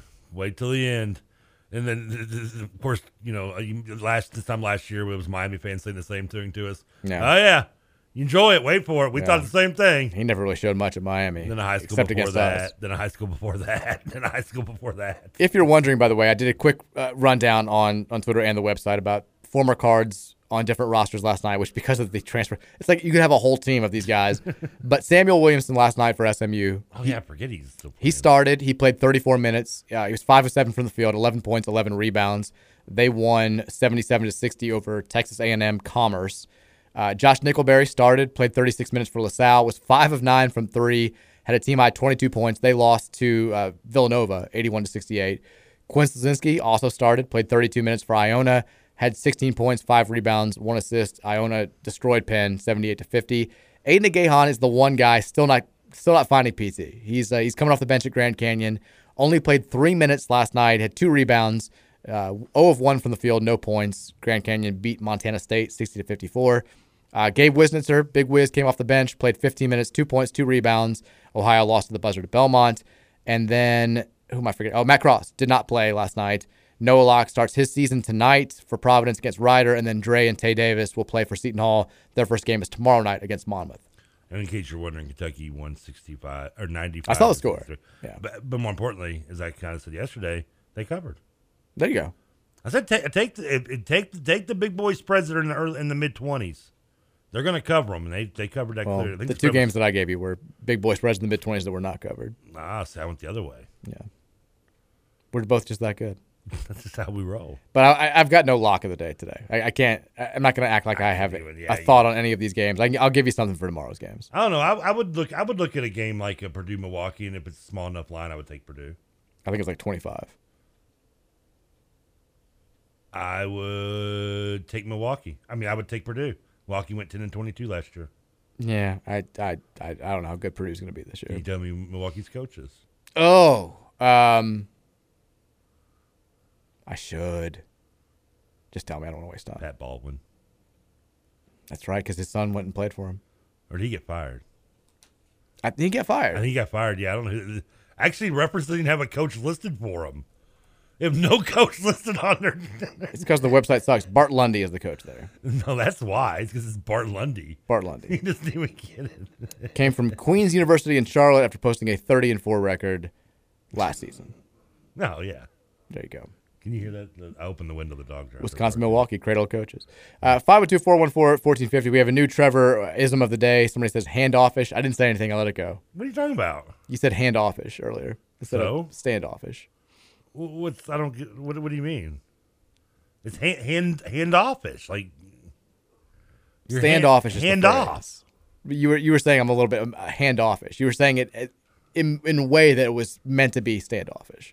I like my version better. Well, no, but it's going on the word of the day calendar. Texas, there's a very get a profit for that. Texas, there's a very high chance that the Eagles go undefeated the rest of the season. Yeah, there is. The schedule does look very kind to Philadelphia. We need Jenna to get on that calendar. By the way, did we? I meant to mention this yesterday. Jenna's dad was the guy who pushed the button before pushed the big button before the game on Saturday at U of L James Madison. There's a push button push. Yeah, remember you asked if like they still did this. Like they, we have like a celebrity come out and do like the the big button to push like put the smoke and like the team like runs out after that happens. I don't think that was me that you were having that conversation with. Well, I think somebody I guess somebody asked if they still did it. it wasn't me. It was somebody. we definitely talked about the show because you were like that happens, or maybe you weren't aware that it ever happens because you haven't been to a game in 50 years. I last went to a game and it was the, the, in 2014. But yeah, again, as a fan, you haven't been since 06. But then, no, no, I still went as a fan. No, you can't. Count. You wouldn't have seen the button push at the media up in the media room. No, that's true. Yeah. But even but even when the media passes, I still sometimes go down and watch games on the sideline too, just for fun. I didn't always stay up in the media room. But anyways, like a I mean, you can't count me not being as a fan because I took I, media credentials. I, I mean, that that case, I haven't paid for a ticket in since 2007. I know that's the whole point. Yeah, you have it. I think it was 06, right? It was the Rutgers game. No, I, well, I didn't pay for that ticket because it was given to me, but I, I wasn't media. okay. Uh, but Jenna's dad, it was the salute to arms game, you know, the honoring the armed forces. Yeah. he's a was a, a soldier, and he was like the person selected to come out and do this thing. He he's in his like uniform, rips it open to reveal like a U of L shirt. Pretty badass. nice. Uh, we met him at the at Oxmoor Toyota, uh, uh, Oxmoor Ford one day. Oh yeah, yeah, He yeah. came very big guy, could easily kick both of our asses. yeah, the the exact one same I thought time. I was afraid he was going to kick. me, Yeah, yeah. he's a, he was a very very nice guy, very awesome dude. But I, I, like she put that on her Instagram story. I was like, oh, badass, that's awesome. I actually texted her on Friday because she uh, she she got me out of a jam. How? So I showed up. For, I had to do the high school game on Friday night last week, and I get there, stopped at KFC, got me some some food, and the game's starting. I'm like, I gotta get inside there, get in there, get established, get the game on the air, and I go to grab my drink, and I left the straw in the car. Oh, And I mean, I'm not a caveman. I'm not gonna like open it up and drink it out like without a straw. So I was like, wait a second. I remember something on my keychain. I have a metal straw that Jenna gave me. So I pulled it out and used it, and, uh, and it saved the day. It's in her Save the picture. Now we need her to get the calendar going. She's the only one who kept track of it while she was here. um, the the only other thing of note last night in the, the world of men's college basketball was 13 ACC, ACC teams played, one lost. Have you seen this? No, I have not. Venture a guess as to who lost. We didn't play. I can't tell you the other team who didn't play, but I think it was us and Notre Dame were the only teams that didn't play last night. 13 teams played. Who do you think lost? Well, Georgia Tech did. Georgia Tech not. They were neck and neck with Clayton State for a while, who exists. They ended up winning by 30. But Florida State, the mighty fighting fighting Leonard Hamilton, Really? lose by nine to Stetson. Dude, you could have gave me many a guesses before I got oh, Stetson, by the way. Go Hatters. That's the team I used to pull out on people. Best logo in college basketball. I used to pull that team out when I wanted to prove how dominant I was at college basketball back in like 04, 05. Of the video game? Yeah. If I really wanted to rub it in on you, I'd let you beat Kentucky or Louisville, and I'd be Stetson and beat you. Well, Stetson did the thing to Florida State last night. They controlled pretty much the entire game. Uh, I missed the old because you know Stetson hats are like those cowboy hats, and Yeah. they they used to just have their mascot would be a big S with a like wearing a, a Stetson hat, and now they have like some like cool S with like a sword through it. I'm like, bring back the hat logo. Why is there a sword through the hat? It's dumb. Didn't they It- kill the silly. hat? Yeah, yeah, it's whatever. but they uh, Stetson lit them up last night. Uh, made 14 threes, shot 50% from the field. Florida State not doing its usual thing by being big and dominant inside. They looked pretty overwhelmed. Um, it's not a great FSU team, short bench. They look bad, but every other ACC team, ACC team won last night. The Seminoles go down. A bunch of teams lost by games last night. It was an exciting first night, even though we didn't have like a big time top 25 matchup. That's a big night for Scoots. Then I mean, his EMU team took a one nothing lead on me. Yeah, we got to mention that. and he hates he hates Leonard Hamilton. Yeah, he and my dad would would enjoy each other's company. He thinks he's the worst coach ever. So, yeah, I mean, that's with him losing. I bet Scoots, but Scoots had a pretty good night. He did. Uh, We you mentioned it. You and, and Scooter Dingus have a bet for who's going to win more games this season, Louisville or Eastern Michigan. That's right. And the winner gets five hundred dollars. That's right. Eastern Michigan starts it. They beat Wayne State last night, seventy-five to sixty-six, without Emoni Bates. Uh, after the game, they said that Bates was a coach's decision for why he didn't play. I feel good about your chances because Eastern Michigan now they play Michigan next.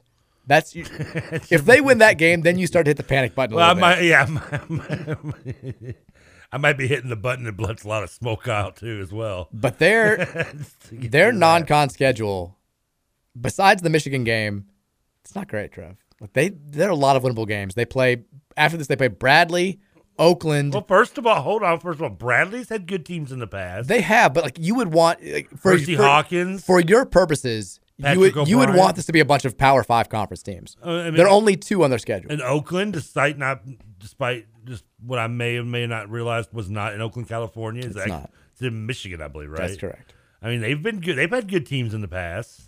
I mean, every team has had good teams in the past. And both the teams you just mentioned have had more uh, tournament success than the EMU has had in the last ten years. Again, that's not the point. The point I'm making is you want to see a bunch of power conference. These are winnable games for EMU. Oh, I disagree. Michigan, friend. Bradley, Oakland, Purdue, Fort Wayne, Ooh, San Diego, San Diego. FIU, Yeah. FAU, Okay. Illinois State, Niagara, Detroit, right. at South Carolina, and then they start MAC play. That's not ideal for you. I mean, they're, they, I can see them going maybe a little under 500 in that schedule. You better hope they go way under 500. I mean, I can see them uh, of all those games. I can see maybe five wins out of there. Five wins is. You need them to go like two and nine in non-con play. Well, you, you act like they- they're going to dominate the MAC. I'm just saying they have the. Where did they finish in the MAC last year? Didn't they finish last? They did. They didn't have Monty Bates. Well, they, him, they won't. They won't have him that long anyway. I know, and they want him. Better hope not. They have the right now KenPom the 277th ranked schedule out of 361 D1 teams. Yeah. I'm getting nervous for you. I'm not. I'm confident. I'm getting nervous for you. Um, I'm nervous for for Scoots. I don't know where he's going to come up with 500 bucks. we won the lottery. He used all that. I'll just win it again. He spent the he, he spent the I think he said he spent the summer in a hotel in, a, in like a, a hotel suite overlooking the beach. Did really? He not the whole summer, but he did tell me that he said he went to like he'd go to like hotels and get like the like in Tampa and get like a beach front view hotel room for like the week and just party for a week. My buddy got I'd probably done the same thing because he was in his twenties when he did one. So my buddy got asked that he bought it, the ticket last night. We were in our like little text group. He was he's like my, he's like my wife is mad at me because she said, "What's the first thing you would do if if you won?" And I said, "Take all my buddies on a big golf trip on a private jet." He's like he's like wasn't like anything with our kids. He's got two kids about the same age as my kids, and wasn't anything like with his family. He was like all my friends like we're going like all paid like Bandon Dunes. We're gonna buy the course. We're gonna like rent it out for a week, private jet. Pay. He's like first thing that came to my mind. I'm like I don't blame you. It sounds awesome. you know, weirdly, the first thing that comes to my mind if I'd won last night would have been divvying up how much I give friends and family. No. Because that way, then uh, once I give that out, I don't have to listen to them whining and bitching at me anymore the rest of my life. I'm off to my exotic island. To, Well, that's not stopping anybody. yeah, I mean, they're gonna because now, yeah, here- They'll find a way to find Here's you. your quarter million for being my cousin. Now lose my number. Would never happen. Once you get a taste, they're coming back for more. Here's a quarter million on my cell phone. Then don't bother calling. Uh, let's take a break. When we come back, we can get to the text line 502 414 1450. Uh, Also, we can get to uh, a little bit of talk about last night's women's basketball game. The Cards take care of Cincinnati. One Cardinal in particular stood out. We'll talk about that. It's the Mike Rutherford Show on a Tuesday here on 1450 and 96.1 The Big X. Here comes my second purchase. Do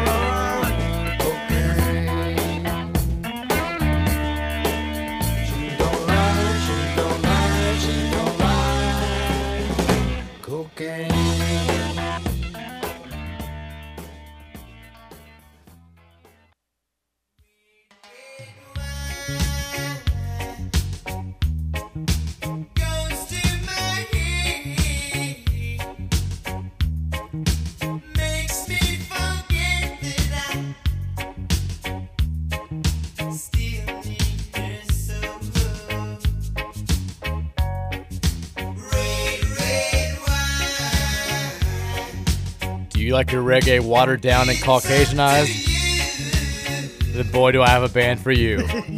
Hey, you wa- watch watch watch watch it when you talk about UB40. I like the song. It's a, it's a guilty Like pleasure. they're, they're for not sure. they're, they're not like I won't like cut your throat like well if you talk bad about the Monkees. Well, you know how I feel about that. I love the Monkees. But like UB40, Red, red one, you make me feel so fine. I want to adore you all of the time. But I might, I might I might I might punch you in the throat for the mon- There you go. Red, red wine, you make me feel so fine. You keep me rocking all of the time. Red, red wine, you make me feel so fine. I feel a million dollar when you're just in my hand. Red, red wine, you make me feel I was thinking about this uh, just a second ago too, because the Lions beat the Packers on Sunday, and I haven't, like, I don't know like that many Packers fans. I know a lot of people who hate the Packers because I, I know a lot of Bears fans, but the only like diehard Packers fans that I really know are our next door neighbor. Um, the the husband's a Bears fan, the wife is a Packers fan, and her whole family are like diehard Packers fans. They're over there every Sunday watching games, talking about it, and a they're, like the, they're like the nicest people in the world. So I don't want to, I can't bleep talk them. But then I remembered, oh yeah, TJ's a big Packers fan. So I, I, I've taken a full 48 hours. I haven't said this yet. Allow me to say, TJ, suck it. Go Lions. Eat it. Aaron Rodgers looked like absolute dog crap on Sunday. Your franchise is done. You're at Clemson. It's over. Get over it. He did look. Aaron Rodgers did look pretty bad on Sunday. He looked Sunday. terrible. He was. He looked like he was on some sort of drug. He looked like you out there. Yeah, just like not reading anything, throwing the ball into open gaps, like with nobody in sight. He was just. He was terrible. The Aidan Hutchinson interception was beautiful. You, you told me it was like, it was like a great tight end, I which is what we do as Lions. I mean, we need one now. And Kelvin Joseph just looked like. I mean, he just made his entire career. He had two picks in that game. I think. By the way, TJ Hockenson looked great for the Vikes too. I was like, ah. He had to get. Well, yeah, he didn't have bad. I drove by Gerstle's in the middle of the day. It was rocking. It made me sad. I was like, Well, well, who's the Packer bar now then? I don't know anymore. Because it was Gerstle's was the Gerstle's still is the Vikings bar, and Packers bar was the one that was across the street, wasn't it? It was uh, oh, not because now Molly's like the is the Raven. It was never and Molly Malone's because that was a B that was a B Dubs back then. not Diamonds. No, it wasn't there was a Packers bar at one point in time. And I yeah, it can't was right, right in the same like within like a block away because that was I have a my, my buddy his his his his uh, stepdad or I guess stepdad I don't know he calls him that but his, he married his mom. Uh, he's a diehard Vikings fan and he, and and and I've got friends that are big big Packer fans and we, I mean there were the Packer Viking games those that, that's that right corner right there on in St. Matthews would be kind of heated. I guess Saints is now. Saints is the Packers bar now. Is it now? Now Yeah. it is. It, but Yeah. that's not who I, it was originally. It wasn't. No, I can't remember the name either. That's gonna drive me insane. Someone let us know. Text Yeah. 502 414 1450. I want to say it's where it wasn't like it wasn't Mayors were our place where Drake's No, we, don't, we don't need to keep remembering out loud. Not not finding it. 502 414 1450 is the Thorns text line. Text says any word on Travion Cooley. No, that was not did not come up today during the press conference, which I thought was a little bit odd. Um, it's I mean the, the only thing they're saying is personal issue, and we'll see. He, he was he was clearly was. They showed him on camera a couple of times on the sidelines. He seemed to be in good spirits. My guess is that he'll be here. He'll be back sooner than later.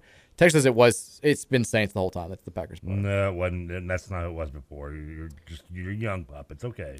Terry says listening to TK flip flop opinions and stammer through sentences on yesterday's show had me like stay off the. You you had a, a rough show yesterday. I disagree. Today you've been good. Today you've been you've been more locked in. You've been solid. Yesterday you were kind of I don't know. You were out there a little bit. I don't know. If I mentioned I was like, are you high? And you were like, not in a little bit, but kind of. well, I mean, I'm awake. Today you've been better. You've been you've been more focused. You've you've been more coherent. Duchess was that why? Yes, yes. Thank you. People say now Saints is the Packer bar, but a lot of people are saying it was the same thing. yes. It used to be Duchess was yes. the I was in the middle was of the Packer and a, pa- a Packer buddy too. There you go. I knew. Yeah. I mean, and Dutch has been. I mean, Dutch has been gone longer than I just realized. It's been gone for a while. Okay, and Saints has probably been. That's why. Yeah, I've got now. I've got two new people texting me right now. Duchess. There you yeah, go. Yeah, that's. I. I knew it was one that like I remember the name and it's been gone for. I, I was there like the last weekend that Duchess was open, and it was sad. I just remember being there one. I don't remember what year it was. It was. I think it was the year that the uh, the the the the, the Vikings lost to the Cardinals and the the, the, Nathan Poole Nathan Poole game, and like the, the, I was I was over. I was in there, and people at Dutch's were like coming out and just like just rubbing it into the Vikings fan. like you thought there was going to be like a brawl in St. Matthew. Like some, there was some Sundays where it looked like West Side Story out there because it was just it was just looked like people just ready to get into a fight because they had a trophy. And during the They game, still you- do. Yeah, you would go to that the bar and take it and take it back. They just- still they did that. They did Oh, they still do it at Saints when the, the yeah because now the, Good. when there's a whole video like the news station was there when the Vikings won a few weeks ago of them like taking the trophy and like holding it up and doing like the cheer outside. glad of they still do that Yeah. then, okay. they still do it. All right. Uh, but Dutchess, Texas, yeah, Dutchess has been gone since 2009. That's exact because I remember being there the last weekend. Yeah, it was. It was. Uh, Mary and I like had been dating, but like not that long. I remember vividly being there. It was uh, sad. I can't, last last decade's been kind of a blur. yeah. Apparently, Saints has also always been a Packers bar though. This whole time. Yeah, but Saints wasn't he back then? Saints was still like Jake and Elwoods or something, probably. I don't even know how long it's been Saints. Jake and Elwoods was like 90s. That that has, Has that it been that long? Yeah, it's been a while. That's I used to hang out. It was something else because then it became it, it became something else between Jake and Elwoods. It was like I know it's been Saints for since. Well, it's been at least Saints since I've been in radio because we did. Me and Perrin did shows there back in. it's like been Saints for a while now. Yeah, but it was like yeah, Jake and Elwoods was like when I was a kid. Um, I used to hang out. Jake and was a fun bar. Text says regarding Scott's D, Davy Jones says he's a believer. I mean, a, a Scott's D and a Monkees reference all in one. That's that's the dream, right? Text says Scott Scott's D makes me feel so fine. Keeps me rocking all of the time. Text There's a theme today, by the way. Text says that's Scott's D in the corner making TK gain a new religion. Scott's Please, D in the corner. Still, dude, keep it up. Scott D in the spot. Light. I want losing Dabo's religion. Teaching Dabo religion. Oh, I want nothing but an hour, and fifteen minutes of this. Keep, Trying keep it up. to break Scott's D song home lyrics. streaks, and I don't know if Scott can do it. Oh no, we've allowed too much. Brian's in charge again. Haven't allowed enough. It's been the break defense. Text says Rand Paul wears toupee. I don't, I don't think, think he, he does. does. I don't think he does either. If Text he what did, up? he should get a new one because that's just like that's like Joe Dirt picking a toupee. Yeah. Not a very good look anyway. Text says, What up, Mike and Trev? It's Ross. Great comparison of Clemson to Chick fil A. It'd be my pleasure to take a dump on your stupid hill. the worst underhanded compliment we got repeatedly walking back to the parking uh, with Drew Bailey's, Bailey's mom and the Clemson fans saying in their stupid draw, Y'all got a good little football team. I want to kick their asses. Yeah. The only problem I have, I have with your comparison is I like Chick Fil A. I don't like Clemson. Yeah, but you get, you see what I'm saying, though. Like, Like they're nice, but like they're they, you know, they give you free drinks. They the weather's always nice. The, the tailgating setup is beautiful. Like it's every, everything's great about it. But then if you met these people outside of that environment, you'd realize that you don't really want to like be friends or hang out. you don't want to hang out on a red couch with them in a commercial. No, I don't. Yeah, it'd be my pleasure to go home and eat my food by myself. Have you ever get tried, away from me? Have you ever tried to say my pleasure to them before they say it to you? No, I know you do. I do. It's just fun. It is kind of difficult to get into a sentence with that before they can, though. I always just want to be like, you don't have to do that for me. Like you don't, you, you don't have to do that. I asked one person I was when you Talk know, normally. when you're in line and you you, you you know you talk to them, you've done your business, but you're not moving forward because the line's not moving. I asked him one day if he just casually says "my pleasure" to people randomly on the phone. It'd be tough to break it. He did. He said he, he does it a lot. He said he has. He has caught himself being on the phone or doing other stuff and saying it. It's a cult. It's a cult. Just like Clemson football. but damn, those chicken nuggets are good. Uh, text says, who was the last team to beat Clemson at home? I think it was Pitt. I think you might be right. I to say it was Pitt in 2010. Well, I don't think it was that long. Because they they brought. The, I remember watching when I was watching whatever game I watched Clemson play last at home, which I don't remember what it was now. 2016 was the- was the Pitt but it was Pitt. Okay, Yeah, because I remember it being when we were in the ACC I just remember them saying Pitt over and over, and it stuck to me. because they kicked Pitt kicked a a last second field goal because they should have lost to NC State a year later, and the NC State missed the last second field goal on their home. Was that the last time Clemson Clemson? Kind of, yeah, but it still it didn't ruin their. They they kind of Clemson, but they still ended up winning the national title. Okay, was that the was that the 2016. That was, it- the Lamar year. Yeah, yeah. Yeah. They uh they didn't lose again. They got into the the, the playoff, beat Bama. Yeah, the Hunter Rest Renfrow, is Hunter history. Renfrow touchdown. Do you know who has the second longest home winning streak? This is surprising to me. Um, Georgia. Notre Dame, Hmm. Just got 20 lucky, I guess, catching the right teams at home. 24 straight games. Yeah, they got three losses this year. Apparently, no- well, I guess th- hold on. This was they, lo- they lost to Marshall at home for sure. Yeah, I was gonna say yeah, this they is did. th- okay. I take it back. This was written at the end of last season. Okay, so they've been 'Cause eliminated. I said that I was like, "There's no way." Yeah, so yeah, you're right. They did lose to Marshall at home. But Clemson's last home loss is still Yeah, Pitt it is, 2016. 16. Yeah, Ohio State is second on the list now. Their last home loss was 2017 to Oklahoma. I mean, hell, they've only lost to one Big Ten game in like four years too. They looked like crap for, against Northwestern for a while on they did. Saturday. Well, did you see the, weather? Had like 90 mile an hour winds supposedly. Still, get over it. I mean, he still should be able to run more and still put up more than 21 points on him. Texas, how many seniors will will participate in next week's senior night game? Oh God, I mean, it- I like I've said, I can't keep track of what anybody's year is anymore.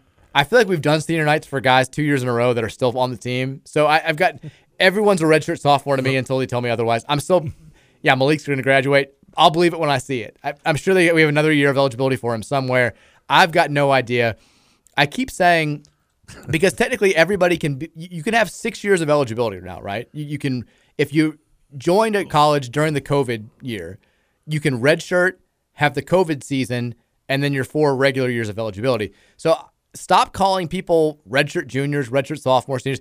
I need a one through six next to their name. Just give, give me how many years of eligibility. Are you a six? Are you a full? Are you done done after this? Are you a senior who's a five? Can you get one more? I can't keep track of anybody's eligibility. Poor right now. NFL's like trying to like, wait a minute, are you allowed to come? Are you not allowed? How long? Well, they been- know. I mean, after after uh, three, Three years, of you're high good. school, yeah, it doesn't matter. But as far as eligibility, like, how do we know that some schools aren't just keeping everybody around? Like, is the NCAA really even checking this? Are they checking like who's played how many snaps at Bowling Green? There's gonna be- I don't think so. They're gonna, yeah, like a, a linebacker's gonna walk out for, for, for Ohio one day. He's gonna have a beard like me, and he's gonna he's gonna be he's playing next to his son, middle linebacker. Bring everybody back. You know what? Call us out. Go back, check the tapes. I don't think that guy played in the game last I can year. see some awkwardness with some of the, the guys like going like the mom senior day. You know, uh, mom and dad be like, oh, so we're, we're going on the field. Nah, mom, you went last year. I'm gonna take Uncle Harry with me today. I mean, we get Malik Williams like three in basketball. Do we get home and away jerseys now given? Get to him you? back on the team. Get we we need some more. We got scholarships. Get him back. If we can get Yasir Abdullah back for another year, make it happen. Can we get him back next year? Hey, Not supposed to be, but who knows? He's been here since 2018. Can we just change his number? Sure. Anybody know to notice really? Bring him back. Bring bring back all the linebackers. Momo Sanogo. I think he only played a couple years at Ole Miss. He should have another year eligibility. Ooh, I see crypto crash is uh, is trending. Is did something happen with the crypto money? It's never. It's rarely been a good thing when crypto has been trending the last few months. it's like when you see Iraq trending, you're like, I bet that's not good. Nothing, nothing, or you see a celebrity name. It's not. Well, Yeah. cele- celebrity name you never know. Celebrity name, well, sometimes, yeah, and then of course you click on it, and But when you see, like you got that geek that does the uh, the Denzel Washington, uh, yeah. Ooh, I checked Betty White. Yeah. And then when she actually does die, it makes it worse. I just want to block anybody that does that. That that But when you see like Iraq or North, Korea, it's never for something good. It's never like peace is broken out. They've decided they're going to stop the shenanigans. look at you, you say that now. Next thing I guarantee is going to come up. I hope so. I, I would love to be. I'd love to click on a trending Iraq topic one day and have it be something overwhelmingly positive. They've opened a new McDonald's. That that'd be great. You know, peace and love. They've changed All good. The, the, the recipe for the falafel. They want to be changed. friends with everybody. Texture says uh, Trevor flies off to live on his private exotic island after he wins the lottery so he can sit inside in the dark watching movies and playing video games. He's going to quickly learn that DoorDash doesn't deliver to private islands. What would you do for food? on a Yeah, private- good- would you have to bring a chef? I would. I'd probably. Yeah, I'd have to bring a chef. And God, you'd have to pay that person so much. I mean, he wouldn't. He, no, he'd actually have an easy life. Well, yeah, but like all he's got to do is grow up steaks and burgers and. But that would be their entire life. They have nothing else to do. Yeah, but I mean, I mean, other than his you know, his his office hours would be awkward. I'd be waking up at like one in the morning, Exactly. Like craving some bourbon chicken. And you're not going to be friends with them because you don't want to be friends with people. Yeah, but you know I'm going to tip him well. I mean, I tip well now. He's got I'm nowhere to spend the money. That's a good point. It's a terrible life. He's got nowhere to go. You bet you'd have to just keep hiring different. You'd have to pay them so well that it'd be like a like a two year sentence basically to make all this money so they can go spend it back in real world. They'd have to quit every two years. You have to get a new personal chef every two years. That's the way that it would work. I don't have to live on a private island. I guess I could just go live in. Can't just buy like a Kelsey Island? Can't just buy like a, an, an unused city in like California or something? Unused city. Yeah, I mean, there's like ghost towns in certain cities. Can't I just buy one of those? Just live it. You like Cartman in the episode where he just like buys the theme park to keep everybody out. I would do that. Would be cool. He gets a million dollars in inheritance and he just he buys the theme park to keep everybody else out. I And mean, he has fun by himself. Can I just? I'm just gonna open Trevor Town. T Town. T Town. Welcome to T Town. Population one. Pop, population fun. That's what it's gonna be, and I, I'm gonna buy one of those. Ci- like, what was the movie Matthew Mc, uh, Francis McDermott where she uh, was living in a van because the city she lived in was like a was like a, it was basically owned by the corporation she worked for. And they closed the ta- they closed the factory, so everybody had to leave the city, and the city became a ghost town. I'll do that. I'll buy a town like that, and I'll just like I'll, I'll just resurrect the buildings I want. We'll have a radio station. You'll be you, you can you can be program director if you want. It's okay. Here's the problem, and this is it's becoming just like the South Park episode. What happens when stuff goes wrong? Because you can't fix it yourself. Well, well I'm, people are going to live in the town with me. How? I'm. th- th- There's going to be somebody's got to run the Taco Bell. There's going to be jobs. There's going to be apartments. You haven't thought this through. No, I just own it all. They all own. They all just. They all pay me though. And then you get mad when like the the technician that you've hired is also in front of you in the Taco Bell line. You're gonna you're gonna be flipping out about not having to wait in T Town. I'm not because I'm not going to sit in line. I'm T. Exactly. I'm the T in T town. I just walk. I walk to the back and they make my meal for me. this is why nobody's gonna live there. Oh, they will. Live. They'll have a good time. No. No, that you want to know why they live there? A because uh, sooner than later we will separate ourselves from the rest of the country, so therefore we'll have our own laws and rules. And trust me, everything's legal in T Town. Diplomatic immunity. Everything's legal in T Town, baby. You th- you think you think Amsterdam was fun in The Wire season three? You ain't seen nothing yet. I don't know if you can do that. Oh yeah, that's what 'cause I'm gonna buy. I'm gonna buy ghost town in Nevada. That's the best place to do it because uh, you know no one cares about Nevada. So you're saying you wouldn't buy Twitter? Hell no, I ain't buying Twitter. Why would you buy Twitter with? I, I don't. I mean, what's he doing? I'm just gonna create my own social media called Twitter. T R I T T E R. Twitter would be shut down in five minutes. It's just basically a place to com- well, like complain. oh, and by the way, when I do that, you, when you hashtag something, you don't call it hashtag. You call it by its proper term, pound sign. Okay. Which, by the way, brought up the Me Too movement a different direction. KRC text. Matt's article on K- KSR is alarming and massively frustrating. Does no one in that admin understand that there will be an insane fan outcry? The fans will understand more so why players and coaches are planning slash going to leave. Their own heads will roll if this begins to happen. It's not that hard to comprehend if I'm Mitch. It's really not. Didn't they win by 35 last night? I think is are they upset about the NIL stuff still? I mean, what's the, what's the complaint here? I think the complaint is their recruiting is sucking right now in football because Oh, well. they can't pay kids illegally now. You got it has to be legal, and they're not doing it. And they had a what the, their running back decommitted yesterday, who was like the best running back in their class. Well, didn't they have the great recruiting class last year, though, didn't they? I mean, with Dane Key and company. But now they're not doing NIL, and they're getting left behind. Their recruiting class, like the big dog's, like 55th right now. Man, big dog got no bark left in that bite. Meanwhile, the party dog, Scott D, out here rolling to like a top 20 class. Hmm. Callie Scott doing what he does. That's what how he rolls. I would be pissed off at Mitch Barnhart if he's just like not going to do NIL. And I tell you what, this same conversation, it's coming to Louisville should you shock basketball. If, if Kenny alcohol? Payne maintains the same rhetoric that he has right now, and we stop, we don't get the recruits that we're talking about, people are going to start saying the same types of stuff. Oh yeah, when it comes to him, we won't. They're already saying it now. they are, but a little bit, yeah, for sure. Texas says T Town would look very similar to a town stuck in 1996. No, we'll have the internet. Texas Trevor doesn't want to do anything, but also doesn't want anyone else around to do the things that would need to be done to run T Town. No, I want everybody around, just not in my house.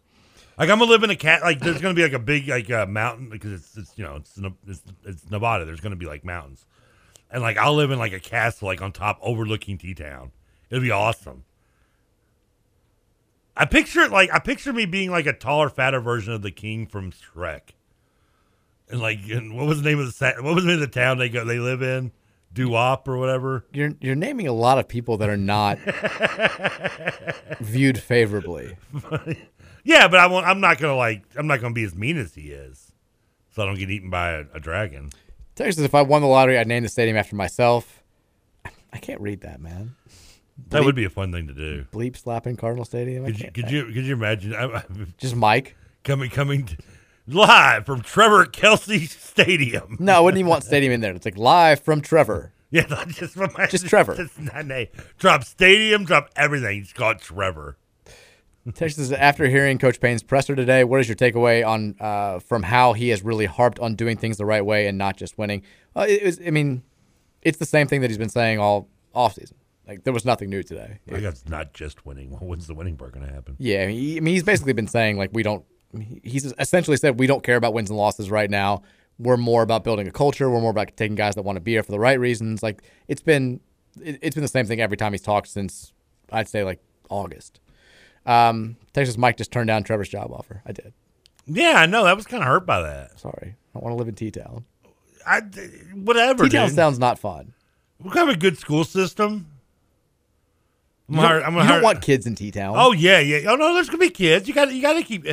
It'll be it'll be like uh, kind of like the, the the village from uh, the, the the really awful uh, movie with the guy that does the twist. M Night Shyamalan. It'll be we'll be we'll be we'll be separated from the rest of the world, but we'll have like all the cool stuff instead of like looking like a handmaiden tale. It'll be kids. They're, they're, they're, Handmaiden Tale. yeah, in that in that like like old school days. Handmaid's Tale. Whatever. I had to bounce on that show by the way. I've only I haven't even watched it. Um, I, well, Stephen Hawkins is like a professor at school. Stephen Hawking. Yeah, no, well, it's his brother. I can't afford the main one. Just- They wouldn't have different last That's names. his cousin by marriage. He's not as smart. Texas T Town would basically be Cartman land. Yeah, that's what I said. That's what I keep saying. It's the exact same thing. It's the exact same thing. How did Cartman buy a music park? I, you never listen to anything? He got inheritance. Did he? I didn't hear you say that. I'm sorry if I missed the wet little thing thrown in there amongst I said he everything. Else. Well, I explained the whole thing. He got a million dollars from his grandma who died, and then he bought Cartman. He bought the theme park to keep people out. I knew the I knew why he bought it. I just couldn't remember why how he bought it. Texas T Town sounds like Hill Valley in Back to the Future too. That actually sounds pretty cool.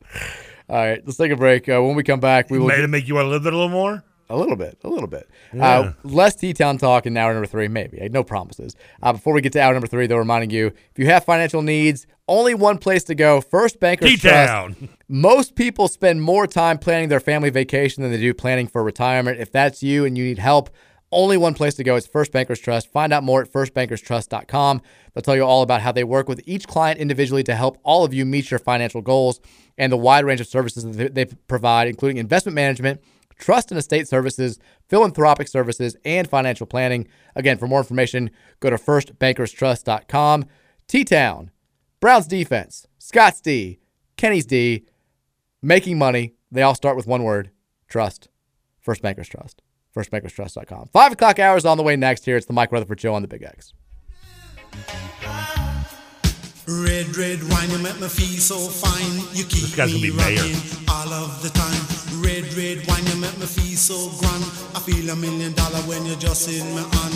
Red, red wine, you make me feel so sad. Anytime I see you go, it make me feel bad. Red, red wine, you make me feel so fine. Monkey packing music on the sweet.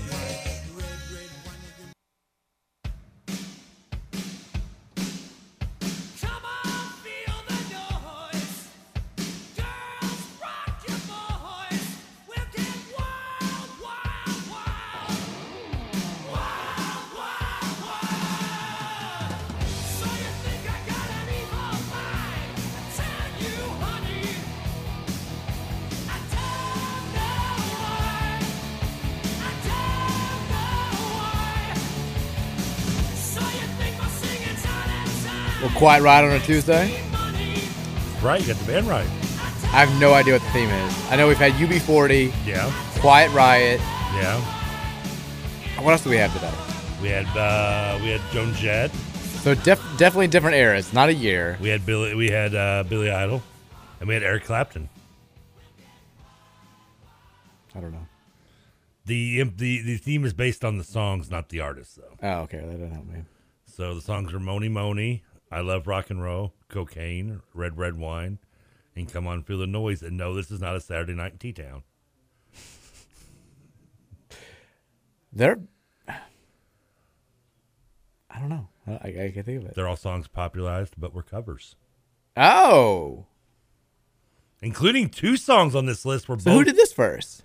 Uh, this was it was a uh, Swedish like hair band from like 1970. Oh. Yeah, quite right. Actually, this is their their, their, their breakthrough single, which I want you to be like the Beatles. which happened, with, the, the Beatles did come on Feel the Noise. and they got popular after Randy Rhoads left the group and joined Ozzy and, and yada yada. Uh, yeah, and in fact, two songs on the list, "Mony Mony," and the one coming up last, were both actually uh, covers of the same uh, same group, Tommy James and uh, Shondells. Red Red Wine actually originally done by Neil Young. Neil Diamond. Neil Young. I'm making a joke. okay, I didn't know if you knew that actually. Red Red Wine. I was curious if you knew he actually did that. Yeah, I didn't. No, I really didn't. Um, that's I, I assumed Red Red Wine was the UB40 original. Now, I'll never look at UB40 as the masters of art that I did going into today's show. Uh, looking this up, I knew I knew Mony Mony and I knew the other Tommy James song. Actually, Tommy James and the Shondells had three songs that were popularized covered in the '80s. Joan Jett also did uh, Clover and um, Crimson and Clover, which was a, was a was a cover. I enjoy. Crimson and Clover. That was a, it was a cover there. theirs. I didn't always I didn't do that because I was like maybe I'll do all three of them, but I already did one Joan Jett. I didn't know the cocaine was a, was a cover. That was the only one of all the songs I did today that I didn't actually know were a cover until I was looking it up. I didn't either. But I did know all the others. Um, welcome in, like that. everybody. Five o'clock hour. Mike Rutherford show here on 1450 and 96.1 The Big X. We haven't mentioned it uh, all that much except in passing, but yesterday, as we went off the air, the U of L women's basketball team, number seven in the country, preseason, had a 20 point lead over Cincinnati. They got outscored in the third quarter, but righted the ship in the fourth quarter, wind up winning the game 87 to 68. Strong start to the season for Jeff Walz and company, an especially strong start for uh, U of L star Hailey Van Lith, who got her junior season off to a fantastic, fantastic start. Uh, she finishes with 28 points on 12 of 20 shooting from the field. Had two rebounds, two assists, turned the ball over just a couple of times. Uh, two of seven from three, but she was clearly uh, the standout performer for Louisville, who had three players in double figures. Morgan Jones, the transfer from Florida State, was good in her debut as a Cardinal, had 14 points. And then Liz Dixon had 12 points as well, uh, the 6'5 senior out of Memphis. So the Cards went 10 deep early. They played, I think, a total of 11 players, but mostly stayed with the Just short at 13, huh? just short of that 13. Didn't didn't quite get to 13, but they had a nice, pretty much seven person rotation. Peyton Verhulst uh, got a lot of minutes off the bench. Um, Norika Konno played nine minutes, and then the, the Mykasa Robinson, who's you know, practically a starter anyway, played 27 minutes as well. So Jeff Walz, he'll fi- figure out his rotation as time goes on, but he does seem to be at least early on in the season fine with playing 9 10 ladies uh, a night but it was a nice performance. They had cincinnati had a really good performance by the uh, the milton. I can't remember her first name but she drilled all five of her three point attempts. Uh, she was lights out for the, the game kind of kept it close but louisville clearly superior team. Now they'll turn their attention to uh, this weekend. They have a little bit they like playing the jeff walz always does the thing where they play the road game against a kind of a smaller school they do that against Belmont next week. Their next game is going to be against IUPUI, though. That'll be on um, on Thursday night. Then they'll play at Belmont this weekend, and then Gonzaga. They kick off the the battle for Atlantis with a rematch from last year's NCAA tournament. But a strong start for the ladies. Once again, looking like it's going to be a fun season for the U of women's basketball, and once again, looking like they will be a top tier contender for a trip back to the Final Four, and hopefully that ever elusive first national title. I think they're winning the big one. You think this is the year? It's got to be right. Every year is going to be the year for me. we haven't played. Let's see if we can find the Jeff Walz clip where he's talking about you know the question. We talked about it a little bit yesterday. We talked about it, but y- y- Jeff Walz he gets asked the question. That reminds me, I need to do Cardinal Thor uh, Insider, whatever. Glad you're gonna be locked in for this final hour. Well, I don't blame me. He hadn't sent it until he didn't even send yesterday one, which was fine because we didn't run it anyway. But still, He didn't. Well, we had IU basketball. Yeah, so we weren't going to run it anyway, but he never even. Yeah, he sent it just like ten minutes ago. Yeah, Jeff Walz got asked, you know, he keeps getting asked, what's it going to take to get over the hump, win a national title, which is a weird. I I guess you understand why he's getting the question because Louisville women's basketball has been so successful for the last, what, basically since he got here. Uh, the Since- last since the 08 run. Was it, was it, I think, 07 when they went to oh, the Oh, seven, national right? title No, game? An- Angel, yeah, since the Angel run, pretty much. Since yeah, because they'd never they had never been to a Sweet 16 before he got here. Yeah. he does that immediately, kind of like Dan McDonnell in baseball. And since then, we've been nationally relevant almost every single I year. think we've only had like one year where we've been like not made it past the first round, isn't it? I think you're right. Didn't we get? up- I think we got upset in like the first or second round one year by somebody. DePaul beat us in the second round a few years ago, which was an upset. I And think it was a two seven game. like 2010, 2011, maybe. I think we got upset by somebody. you may be right. Yeah, but but for the most part, like you say, uh, We've been right there. Yeah, I mean, And so you get why the fact we got upset because we were a two or three seed when we lost to him, like so. You get why he's getting these questions. You've been to all these Final Fours. You've played in a couple of national title games. You, you've been a number one seed this many times. All that's left for this program to achieve is that last hurdle. But at the same time, the implication in asking the question is that like Louisville's been a favorite going into the tournament all these times, and they've just choked when they've gotten there as a heavy favorite, which isn't reality. You and I talked about this yesterday. When Louisville's gotten to the Final Four, with the exception of the Mississippi State year where they got screwed, they've been beaten by juggernauts. They've been beaten in games where they've been heavy underdogs, including last year. I know it was a one seed versus a one seed, but I think Louisville was like a 10 and a half point underdog in that game against South Carolina. Like they have been, they've played UConn in a national title game at the height of their power. They have had understandable losses. And so it's, it's almost, it feels sort of unfair, even though the question is legitimate and Jeff Wallace doesn't seem bothered by it, to say, you know, when's it going to happen? What's next? Because typically the receiving end of that question is somebody who has been like Geno Auriemma, favored to win like 13 national titles and hasn't done it yet or something along those lines. And that's not really been the reality when it comes to, Jeff Walz and the women's basketball program. But at the same time, you get it because he's checked off every box. Like they've had national players of the year, they've had number one draft picks, they've been to Final Fours, they've played national title games.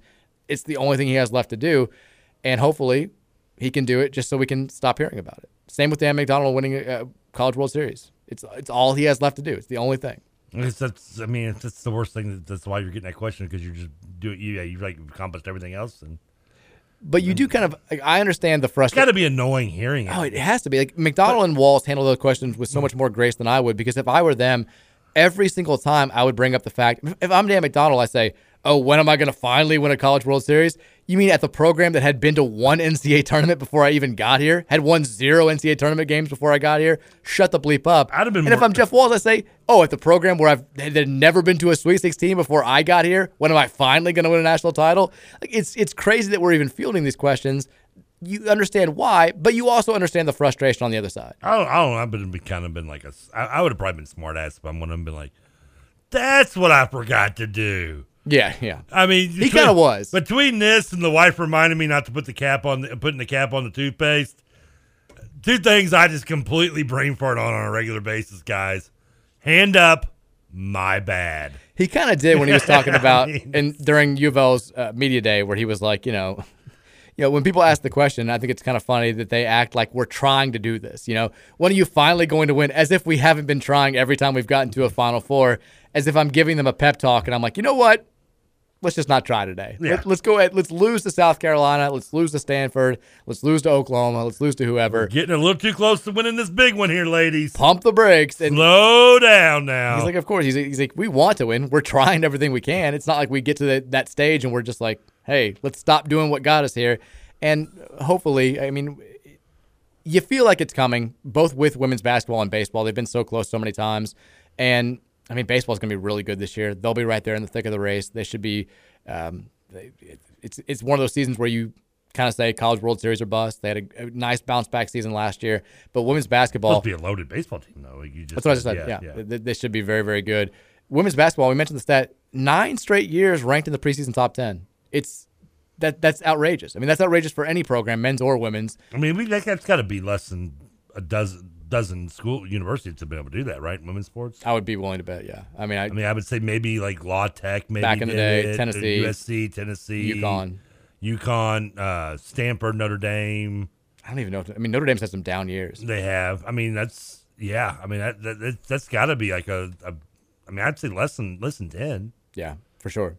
But Jeff Walz, I think he he sounded. I listened to the post game with uh, our guy Nick Curran, and he sounded pleased. Uh, it, it was uh, obviously it's an early November game. It's not going to be. I'd be pleased too if I got to hang out with Nick Kern. Nick Kern's the best, but it's not going to be pristine. It's not going to be what you hope it looks like in mid March or anything like that. But he said, you know, we competed well. We played mostly solid basketball. The turnovers were a little bit too high. Um, but he was like, you know, defensively we were good. The Milton girl just kept them in the game. She was hitting everything, and uh, I think Louisville ended up finishing with 18 turnovers. That's got to get cleaned up. But he liked what he saw from the inside play from the newcomers. They didn't seem overwhelmed by the moment.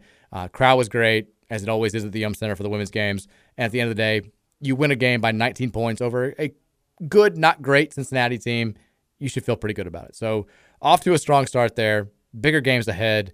Uh, they will. They, they won't. They don't have a ranked team on the schedule. They'll probably play a ranked team at the Battle for Atlantis because it's a loaded field. But their first scheduled game against a ranked team is going to be against Ohio State in the Big Ten Challenge on um, November 30th. And then if you're looking ahead to the Kentucky game, you want to circle that on your calendar. That'll be December 11th. They're at UK this year. But I believe, and you can fact check me on this, U of L has won 37 straight games over Kentucky women's basketball. It's been a long time. Thirty nine. 30, oh, 39, just like the Clemson streak. that I Yeah, thought was wrong. I was Yeah, wrong yeah, with that yesterday. exactly, yeah. That's the number I was thinking of. Uh, but they will go for win number 40 consecutive over UK on December 11th. Props to the women starting the season off on the right foot. I think Walz was in college last time they beat us. No, he's younger. He's too young. he was- even born yet. He was too young. Uh, also, give a quick shout out to Claire Chaussee, ACC Volleyball Player of the Week card, still rolling, number five in the country, number two in the RPI, Number one in your heart. Number one in your hearts. The polls hate us. We're number two in the RPI, but the polls just keep knocking us down. Whatever. Biased polls. Do you have the Conspiracies. We don't need to do the song, but I've got a quick little AJ Johnson Anna, update. Anna, oh, I thought you were going to do the Anna DeBeer. No, no, not the, not the Anna DeBeer. You love the Anna DeBeer song. I do. I'm glad she's back with the squad. Now we can do the song a little bit more.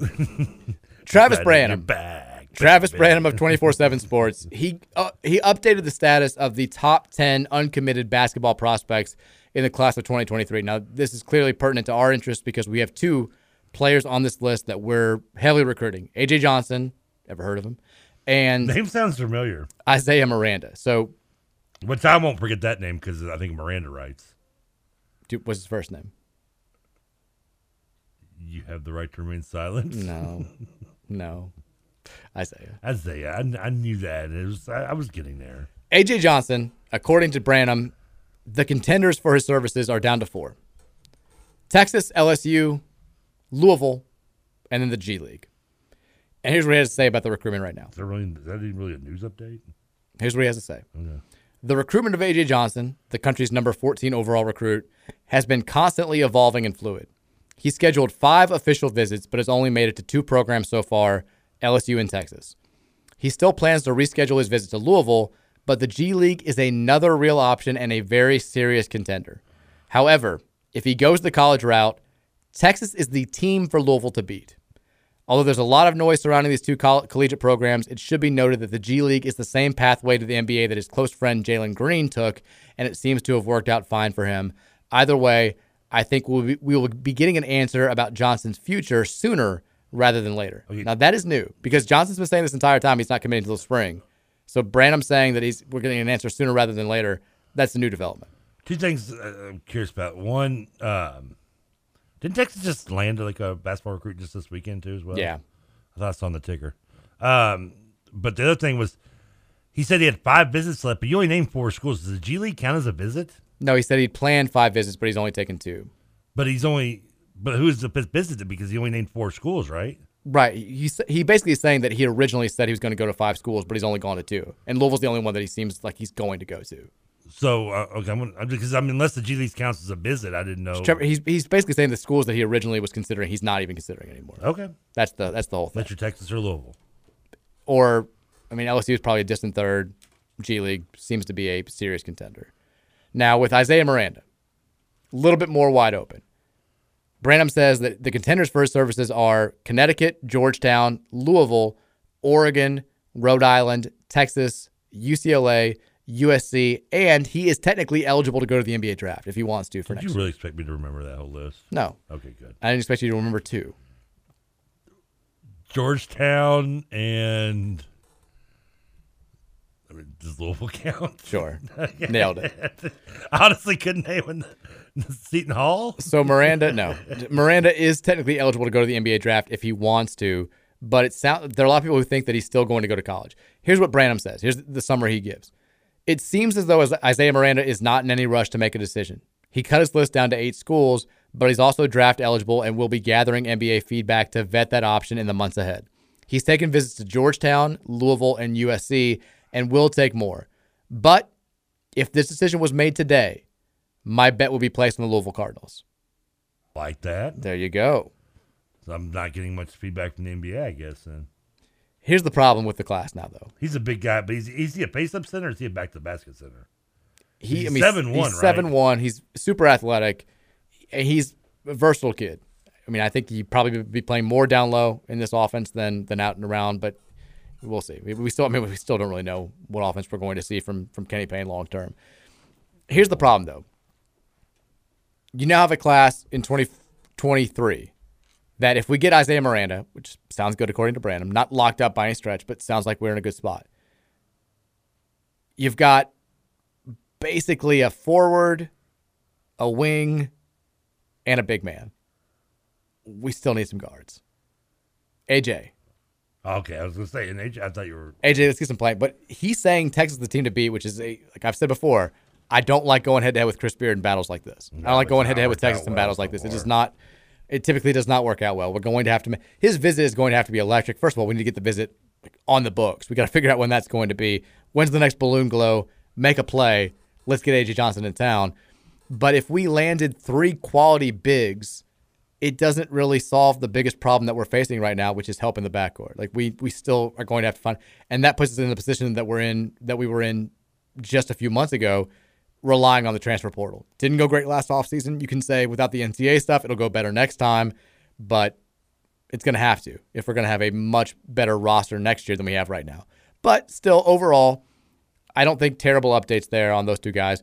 Uh, also, quick shocker, he, he does mention DJ Wagner and does say that he thinks he's going to go to Kentucky. So if you're holding out hope, I'm on a little hope. Are you still really? He just signed an official NIL deal with Nike. I saw I, that. I have more hope in getting T Town up and running than I do uh, DJ Wagner coming to Louisville. if would you rather have T Town or use that money to get DJ Wagner to go to Louisville? Oh, T Town, because our basketball team's gonna be awesome. You would you would form a rival team. Yeah, well, Louisville, the University of Louisville would move to T Town. What would your mascot be? I kind of want it to be the, the, the wave from Double Dribble. I like that. The one that everybody always thought was the palace symbol. The T-Town wave. That works for me. You know, everybody was like, when you're a kid, you're like, hey, it's a pickle. um. Anyways, have you seen? Speaking of mascots, I, I guarantee. I I know you haven't seen this, but I'm gonna ask you anyway. Have you seen the new Western Kentucky helmet and visor that they released today? no. They're having a First big. of all, Kentucky doesn't change their mascot. Western Kentucky's mascot's iconic. You can't change Big Red in the towel. well, I said helmet and visor Okay, well, you said starting with mascot is what threw me off. because the helmet is big red on the helmet, Ah. and the visor is a big red visor. You gotta see this thing. It's unbelievable. Do you have a picture? I'm gonna have to show you. I'm gonna have to get the video. The visor, it's I mean, it's weird as hell, but it's it's incredibly I mean I mean, it's a big red visor, right? It's yeah, it's it's self explanatory. I'm gonna show you the picture right now. Look at this. Look at this. Big Red's eyes in your eyes. Oh my god. The hell is that? It's Big Red. With Is that what the kids are wearing? Yes. That is the creepiest thing I've ever seen in my life. There's the mascot logo on the helmet. That is just It's incredible. that is disturbing. They're not losing in those helmets and visors. I mean, they're going to win the game, but losing life. I mean, They're the, not losing. The nightmares. They're that- not losing. That, that poor wide receiver looking across from that. They're not losing, Trev. If you don't know what we're talking about, you can find it. Quick Google search will make that happen for you. Dan, if you want to make sense, drop some acids and look at it because that just, I mean, seriously. The last recruiting note to get to. People pick this up who are more tech savvy than I am.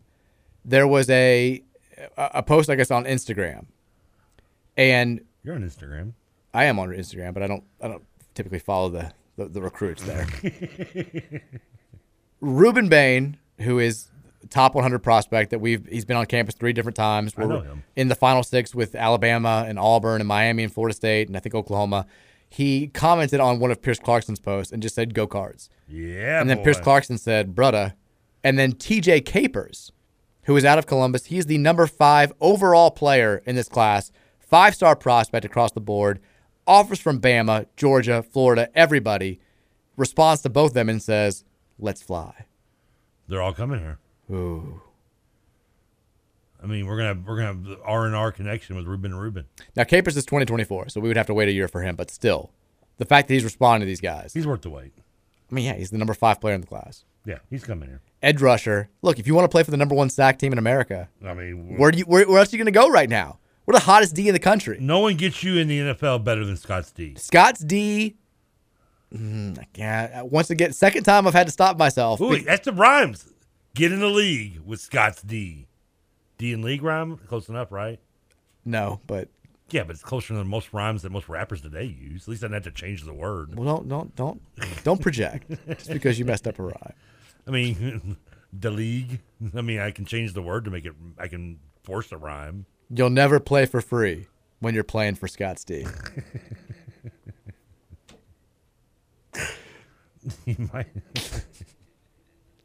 The thing that I thought was would, would have gotten us kicked off the air. There, and I- go, I go, there goes the motto for T Town right there. TJ Capers come here, Rueben Bain come here, all the recruits come here. Also, I saw like my my Monday daily hoping of uh, helping of Rueben Owens highlight videos from the previous Friday. It's always the first half because his team is so good that they take him out after halftime.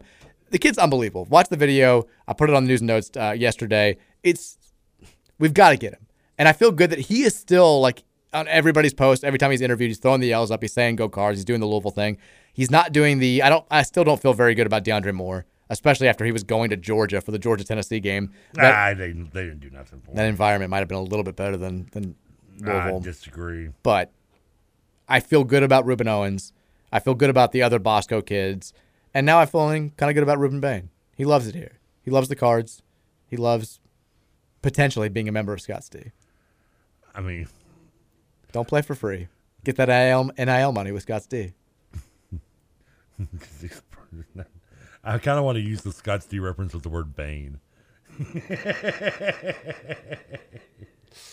Scott's D, so baney.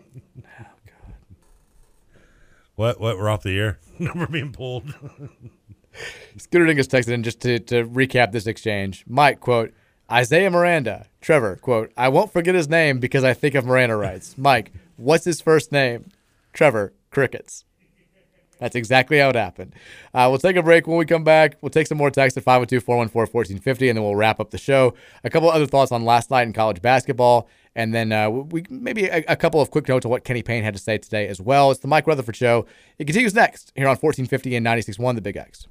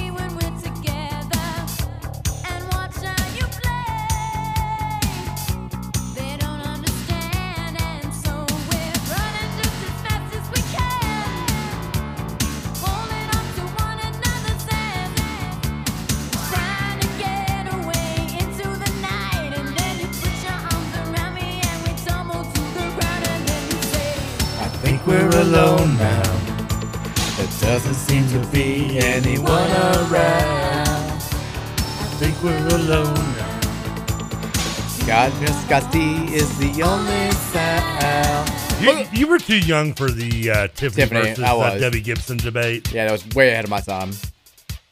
I was always leaning towards Tiffany because I say about something about a redhead, man. Welcome back into the show. See a date one and you're like, ugh, but still, it still entices me. Welcome back in.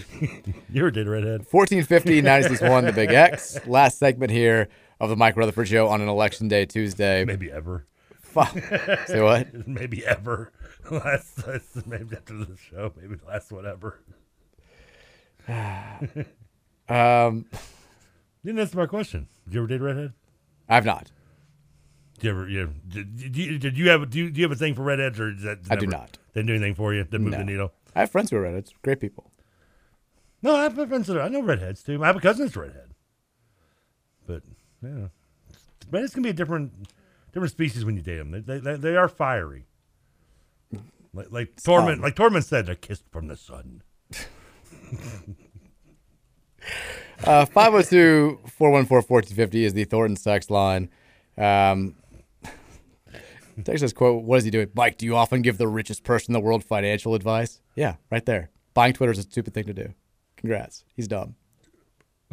I mean, it's, it is. I mean, Don't be the weird nerd defending Elon Musk. Why would you Don't want to buy that. it? Just open, start a new one. Exactly. Just uh, yeah, it's it's the whole thing's stupid. We want you to start. Yeah, just start a new social media. It's not like you can't. I wonder how long before we get a new social media. Well, TikTok has kind of been the new one. Was that well? Yeah, but I guess That's where all the kids go now. Is it? Yeah, because the kids were they were on Twitter. The kids were originally Facebook, then Twitter, then Instagram. Now the kids are on Oh TikTok. Oh no, you skipped MySpace. Well, MySpace was like around for a year, pretty much. Yeah, but it's still it was still it was still popular. It was still For a trend. A flash in the pan. It was The staying power of the other four have been much longer. true. Maybe people go back to MySpace now. I like MySpace. I never got. I was never. On I put more MySpace. work into MySpace than I've probably ever did my own Facebook account. I never had MySpace. I did. I didn't get on Facebook until like several years after it was popular. See, I was I was actually ahead of the curve. I was on it when you still needed the college. It came to Dayton early on. I got in, and I held. I was like, "This is dumb." And at that point, it was one of those things where, like, when it first came out, when I first heard about it, I planted my flag. I'm like, "This is stupid. I don't. I don't want to be part of it." Was- and then when everybody else started doing it, I'd already made like stake my claim as the guy who thought this whole thing was dumb, and I'd I'd gone too far to go back. I, I couldn't tuck my tail and be like, "I want to be on here and like look at girls' pictures and like see who's in a relationship and who's not." Even though I kind of did, I was done. It was over. You, you- this might come as a shock to you. I was kind of the same way.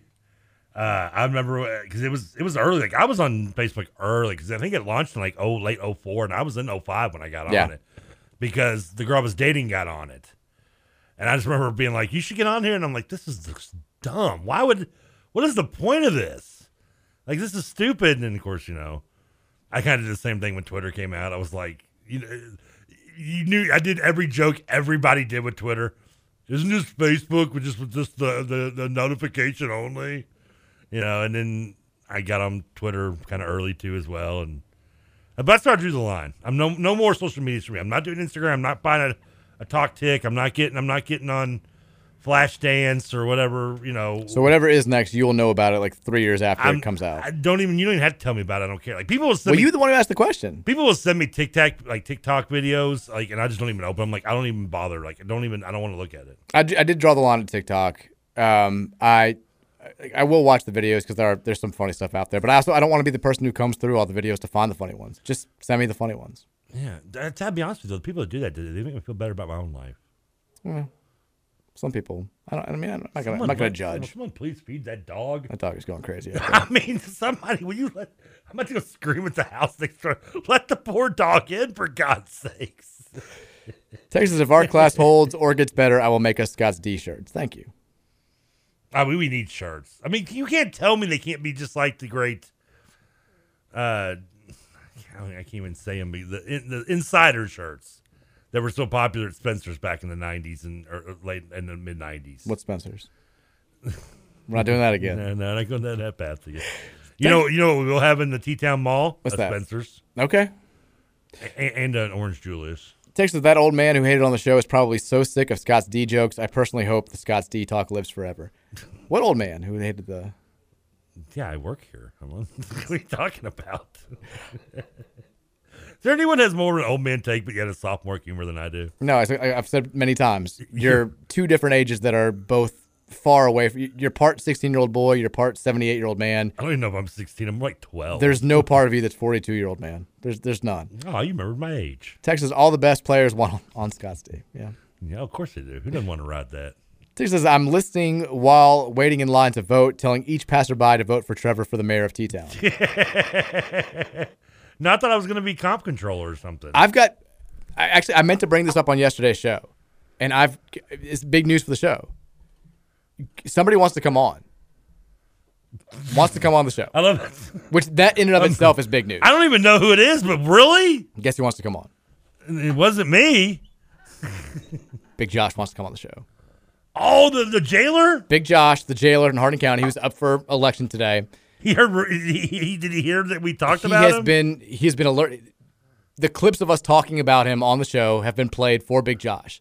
He thinks oh, good lord, that's not good. he thinks it's ve- he thinks it's very funny. Okay, good, good. He enjoys the show. He reached out to me on Facebook. Intermediaries were like, "Hey, you, you, Josh would love to come on the show." He's not very social, like media savvy, so he like he's like, like well, neither are we. he doesn't know how to really get in contact with you. I'm like, well, I mean, he can find. And I guess he found me on Facebook, so he sent me a message there, and I was like, would love, you know, we're gonna have to talk. Here's the message. He said, I appreciate the talk on the radio. Uh, very funny. Had a lot of I've had a lot of your fan base messaging me about it, which I appreciate. Yeah. We're gonna get him on, but I, there's like a rule, and I don't know, know if it extends because who knows if anybody's actually paying attention to us over here. But I remember back in the day on like like with iHeart, if you were having a somebody who was running for office, you had to make sure that you were giving equal time to the person that they were running against. Like you couldn't just have on like Mayor Fisher just because he's buddy Really? buddy to talk about the campaign and stuff like that. You had to give equal time. Like that was part of the deal. So I don't know who's running against Big Josh. Do I. Is there anyone that dare run against Big Josh? I can't imagine. But we will have Big Josh on, I guess, once the election, assuming that he takes care of business tonight and is once again the Hardin County jailer. We'll try to get Big Josh on sometime. Can we get an this week. update on that election? Do we have any like early results Well, from? no, polls are still open, so we polls don't close until six. So we have no early returns. I haven't seen any exit polls from the Hardy, Hardin County jailer race. Oh, I mean, so I can't. If I do, I'll let you know. What? I can't vote after the show. Well, no, Why not? because the polls close at six. Shouldn't they close later than that? They don't.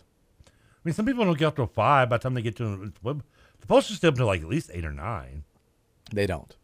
Well, that's just that's why I'm. We Get kids here. I don't know what that was. Mary walked John up to the polls at like 7 a.m. because John's still adjusting to daylight savings. He's screaming at six in the morning. I was like, oh my god. So Mary just went. and She like took him. She's like, I'm gonna go ahead and vote because I can't get away early. I voted on the way in here today. But yeah, it's uh, you got to make time. You got to find out Yeah, I, I can adjust that. My body's still too. I woke up at six to pee, and usually I wake up at seven. what time did you go to sleep. Like four. I fell asleep at like three or something. Really? night. Yeah. Early night. It was kind of yeah. I watched after the game. I watched Silence of the Lambs and then fell asleep. Yeah. Uh, Texter has has sent me their ballot of writing in Scott's D for county surveyor. Thank you for that. I voted Trevor Kelsey for constable. Scott's D is now getting some some votes there. I don't even know what a constable is. Texas Trevor has seen every pre 2004 movie a dozen times and yet says that people are wasting their time on TikTok. Yeah. I don't understand the joke. And first of all, I mean, I've seen a lot of movies even pre after 2004 multiple times. Texas says Trevor is an Arby's eating ageless wonder. He is. I mean, I, is it bad I switched over to the uh, chicken bacon Swiss the last couple times? No, I mean I'm Just trying to, just trying to, you know, Not throw, judging throw, you throw here. life a curveball there. Texas says Elon Musk is a dork. Hopefully, the Twitter employees Musk fired will create a better app and make Twitter obsolete. We, I don't, we don't need to get into a Elon Musk debate here on the show. why does it matter if he owns Twitter anyway? Who cares? Cool. Was it God forbid he just because he's going to put Trump back on there and like, the world's coming to an end? Well, he's letting everybody on. He fired half their employees. Well, he's, I don't like firing half the employees, but I have no problem letting some people on. I mean, Texas says Big Josh, holy bleep, huge get. We're excited. Do we know his last name? Uh, I mean, I can look at the Facebook it's not in his Lindblom. It's not in any of his ads. Okay, Not in any of his signs. I just realized I don't think we've once mentioned his last Because name. we don't know. That's that's the whole thing. The signs say Big Josh. What's his last name? Josh. It's the big. What's the first name? Big. That was the whole thing, Trevor. Was the signs just say Big Josh? That's why I became enamored with them. I'm like, this is great. Like, there's this guy didn't even have a last name. He just goes by Big Josh, and people vote for him. It's it's fantastic. I mean, he gets my vote. Texas says, Trevor, you're kidding. I don't even know what that was in reference to, but he, he probably was not. What time did that come? Uh, like five minutes ago. Who knows? Oh, probably redheads. I don't even know. Uh, I, I sent you a couple DMs. We, Kenny Payne, we've mentioned. Sliding my DMs over Yes, here, we huh? talked about Scott Satterfield's comments earlier. We mentioned we played a clip of Bryan Brown's press conference. Kenny Payne also talked to the media today ahead of tomorrow night's season opener against Bellarmine and said a couple of things. A a lot of it was repetitive. It's the same sort of messaging that we've heard from Payne pretty much this entire offseason, but he was talked about.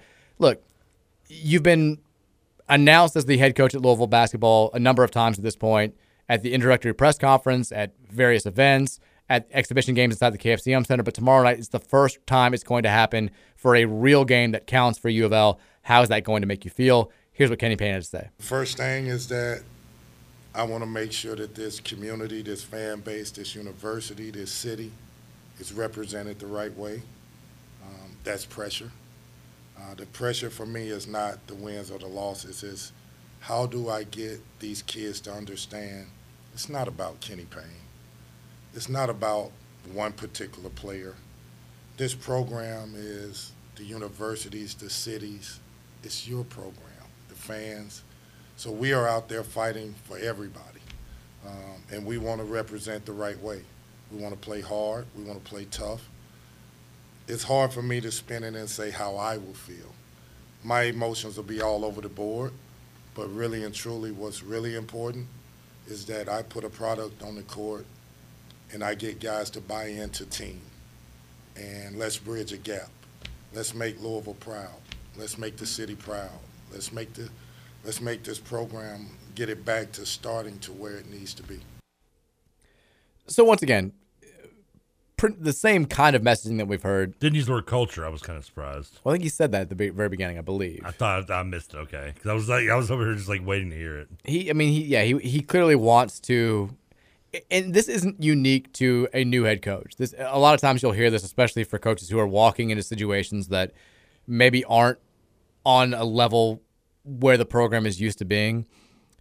Basically, crappy situations, which is more or less what Kenny Payne has walked into. A whole lot of talk about getting the culture right, a whole lot of talk about starting the process of getting back to where you're going to be, and not a whole lot of saying, look, this is going to be quicker than it's going to be. The one time that I can remember a coach coming in and being like, I'm to fix this really quickly was the, I don't know if you ever have seen the clips or you remember the Rick Pitino press conference at UK when he walks into, I mean, a situation where they can't play on national TV, they're, they're close to the death penalty, and he comes in and says outright, people tell me, you know, this program with these restrictions, it's to take a long time to build it back up.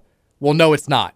Not with me here. And I, and the man did it. Like the, the man delivered on that Yeah. promise. But most of the time, mean, hell, he won the SEC championship when when they weren't eligible to win it. yeah, I mean, he was he, he called his shot and he did so effectively. And he kind of said the same thing at Louisville. Now, his first year, he did say this is the worst roster I've ever seen in my entire life. Uh, but he, you know, he still got that team close to the NCAA tournament. And then they were a four seed in year two.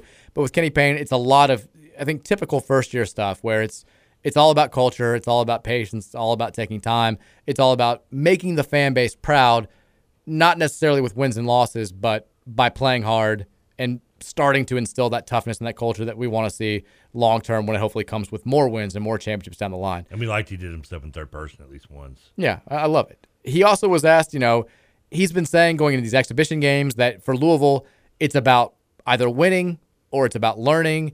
And he asked, uh, Ken Spencer asked him, does that change now playing Bellarmine in your season opener tomorrow night? Here's what he had to say. Uh, not if I'm about what I'm saying I'm about. I'm about teaching the right stuff so that we can have sustained success. And that doesn't change no matter who the opponent is, where they are. Of course, I want to win worse than anybody else in the world. Um, but at the end of the day, it's about these kids learning how hard you have to train every day, how hard you have to play in these games. You're playing a team that really wants to beat you really bad uh, with a great coach. So it's really about them. They're learning. But it is what it is. That's why I keep saying we win or learn. Um, it can't be win or lose. It can't be. That's unfair to me. That's unfair to these kids that are in this program. If it's win or lose, that's not. It's just not fair. We have to come in this and look at it like every single day we're getting better. We have to come into this about how hard are we going to fight to prove. Can we win these games? Of course we can win the games, but we have to do it a certain way. So once again, I think staying on message, not exactly if you're trying to read between the lines and like be like because there are some people out there who is I, I've actually had somebody tell me that we purposely played bad in the exhibition games because Kenny Payne is slow playing things. You know, we're going to come out like a house of fire in these games, and not not not saying you know the substitution patterns are different because it's an exhibition game that doesn't count as much, which I, I agree with. I don't think you coach exactly the same in an exhibition game as you do when it's for real. But somebody saying like outright, he wanted to lose and to have close games against Chaminade and Lenoir so that expectations could be set low and would surprise everybody when the season started, which I don't buy at all. No, I don't buy that whatsoever. But if you were looking for reasons to believe that, he's not he's not giving that to you right now. He, he's he's all but saying, look, this isn't going to be what you want it to be in year one. It's not going to be what I want it to be in year one. But we can make it better than some people think it's going to be by playing hard and building the foundation for something great moving forward. It's all about long term. It's all about building the program. Be patient with us. We're going to make you proud. It just may not be right off the bat, which is kind of what he's been saying all along. Just, just, you just sadly know that we're going to be in like early December, mid December. There's going to be parts of the fan base being like, this is not what we signed up for, McKinney Payne. They're already doing it. Uh, it's like he's been telling us for two months. Be, be don't don't panic. This is going to be a long year. I don't th- and yes, I don't think he purposely. Now, did he maybe make some substitution changes and some minutes played? I think maybe, especially in the first exhibition game more than the second one, to get maybe a feel of some guys. Yeah, and that's what your that's what the games are for. Mhm. Is to get kind of a feel for your your pat your substitution patterns. Who's going to play maybe better together? You know, who's who needs more work? Yada yada yada. And I think you saw him kind of go away from that a little bit in the Chaminade game because he knows he needed a win. You know, you can't lose both these games. But no, he's not purposely doing. it. No, he just he's trying to find the best combination and the best group of kids that are going to you know win to play and that's going to give us a chance to win. And as, as, much as he emphasizes it, you know, this isn't about winning and losing; it's about winning and learning. Okay, we get it. You're, we're not going to be that good, and we're going to have a, a Right. down season. It's, there's, there's still winning is still part, a big part of it. The issue, I I think, is that the issue for me is that Kenny Payne has never come out once. Not he never had the Pitino press conference that I just talked about, where he came out and said, "This is going to be a quick fix. I can turn this thing around. We're going to get all these players. It's going to be lightning fast." He never did that. He, his messaging has been consistent basically since he got the job. Yeah. But there were people. I, I think there was a segment of the fan base that did do that. That that came out and said, if we hire Kenny Payne, all these players are going to come here. We're going to have all these transfers. We're gonna like, like Louisville basketball will be back. It, it's will take no time. Year one, we're going to make it happen. And then when that didn't happen, I think there was another statement of the fan base that was like, "Well, what the hell?" Like we were sold that it was going to. When the reality is, Kenny Payne never promised that himself. Nobody at U of L ever promised that themselves. We anybody with a reasonable line of thought could have looked at the situation and said, "Now, granted, I did not think it was going to be the roster overall as bad as it, it looks right now. I thought we would get more guys than we did this offseason, but I still thought all along, and I said as much on the show millions of times, don't judge Kenny Payne on the first year because the roster is not going to look, hopefully, like it's going to look in any other year after that. He'll have a full chance to recruit a full recruiting cycle. He won't have the NCAA stuff ho- hanging over him, or if he does, he'll at least know what he can tell recruits. Year one, the roster's probably going to look a little bit rough. But there were other people that were like, hey, it's going to be great. We're going to be fine. Boom. Kenny Payne's got us back. And when that didn't happen, I think there were some p- fans that have been a little bit disappointed. I think they all expected, and, and, and I can't emphasize this enough to the little fans to stop trying to compare you to him and that other school up the road, as Saint Jimmy would say, because he can't use their name. Is, is you know you Cal coming in his first year and bringing in Wall and bringing in Cousins and bringing in uh, Bledsoe and bringing in you know whoever. It's like I, I think little fans just think that because that's what they expect to see. It's the same kind of expectations, which led to the pressure on Pitino to look the other way for some cheating to happen. I mean, it's just that it's, it's don't that's that doesn't happen everywhere. No, and doesn't and also for love of God, and you can debate me if you want, Kentucky fans, but it doesn't happen to Cal too if he didn't have all those guys already lined up and he's stealing them from Memphis with them. Yeah, or you know changing grades to get Bledsoe eligible. By the way, the text God about Sandy Bell, miracle worker, oh, you. She's the best. I mean, she knows what she's doing. I mean, that is Houdini has nothing on the magician you the magic you pull. The text about Trevor, you're kidding. Uh, he wants us to know that it was in reference to not knowing when voting closed. Seriously, You don't vote, you know, that and- that text that that surprised you. Of all the things I've said in the last two hours and 54 minutes, that's the one that made you go, Are you kidding? I mean, I thought you would know, but I'm not shocked. I'm surprised. I'm not shocked. I- I'm a little surprised it closes at six. That seems premature. Well, you have to count the ballots. Yeah, but I mean, are we? I mean, we're still counting ballots from the last presidential election, are we not? I mean, Not anymore. I Not- mean, not you- everybody. You should be able, cause six is not fair. Because if you work a nine to five, getting there uh, with traffic and everything by six is, can be a. They need to be open until at least seven or eight. Otherwise, it's just not a fair election. Or why can't? Why do I even have to go in and vote anyway? Why can't I? I mean, if it's good enough for the NBA All Star game, why can't I vote online? It's not good enough for the NBA All Star. Why? Why can't I vote ballots online? I mean, we don't. We, I mean, the love of God, we really we, we don't even take politics seriously anyway. Look at the last two people we put in office at president. Why? Just why should we take the election seriously? Just put, let, let me vote online. Trevor, you don't vote anyway. You I'd vote if it was online. No, you wouldn't. You don't know that. I know you wouldn't. Text the LOL, Trevor. Uh, so Cal wouldn't have gotten those players if he didn't already have them locked up. Yeah, it's kind of obvious, yeah, right? I can't agree. By the way, Louisville You Rutgers. can't disagree or agree. Yeah, I agree. I mean, Louisville Rutgers is on. Oh God, Louisville Rutgers 2006 is on ESPNU right now. Don't watch that. Why, why are you letting us know that? I'm not watching that. I'm not gonna watch that. I'll watch the first half. I'm not watching anything after that. It's like this is just embarrassing. It's like me watching trying to me like take off my first bra. I mean, it's just it's a disaster waiting to happen. You wear bras? No, her bra. Oh. I wear a bro. Were you bro or Manssiere fan? I don't know the difference. Do you even know the reference? Was from Seinfeld. Okay, thank you. But I don't. Remember, I don't remember the difference. There was no difference other than just the name. It was the same item. It was just. But I don't remember like whose was whose. A bro was that was Frank and Manssiere was Kramer. I Okay. think. But that doesn't matter. Like, which one would you prefer? Would you prefer called the bro or the Manssiere? The bro. I'm with you. Okay, thank you. Obviously. Um, I don't think we have. Any, there's nothing going on tonight. We don't. We don't have a game to pick. Uh, there's really not. Is it? There, yeah, there's no sports because election, right? Well, there's. I mean, there's technically. Is there NBA? There's college basketball, but there's no good games. Oh, well, that's true. But there's no NBA. Is there any NBA or NHL or anything? There's no NBA. I don't know about NHL. I know there's no NFL. There's NHL tonight. There is an NXT, but I probably won't watch it. There's a lot of NHL tonight. Is it really? Predators Kraken. Canadians are like, screw your American election. Pretty much. Predators Kraken, 10 p.m. TNT. TK, who you got? Who, Predators and Kraken? Yeah, you're a Kraken guy. I'm a Kraken guy. Keep it cracking. Crack a lacking. Uh, oh, Predators got no hope. Release the crack. Do they do that at games? Oh, they got to. Like when the, the, the music piles up, smoke comes up.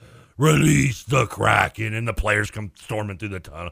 Be so awesome. All right, we're out of here. I got the Kraken as well tonight. Vote Trevor for Constable. We also have MACtion tonight. to I've got let us your know. back. MACtion uh, on ESPN and ESPN2 tonight. Check that out. Enjoy the football. Enjoy the hockey. Enjoy the elections. Uh, even though I think nobody will. Should be a should be a quiet, calm, I'm sure rational night in America. Everybody enjoy it, and we'll see you guys right back here tomorrow at three for opening night for the men's basketball season. Woo! Go Cards.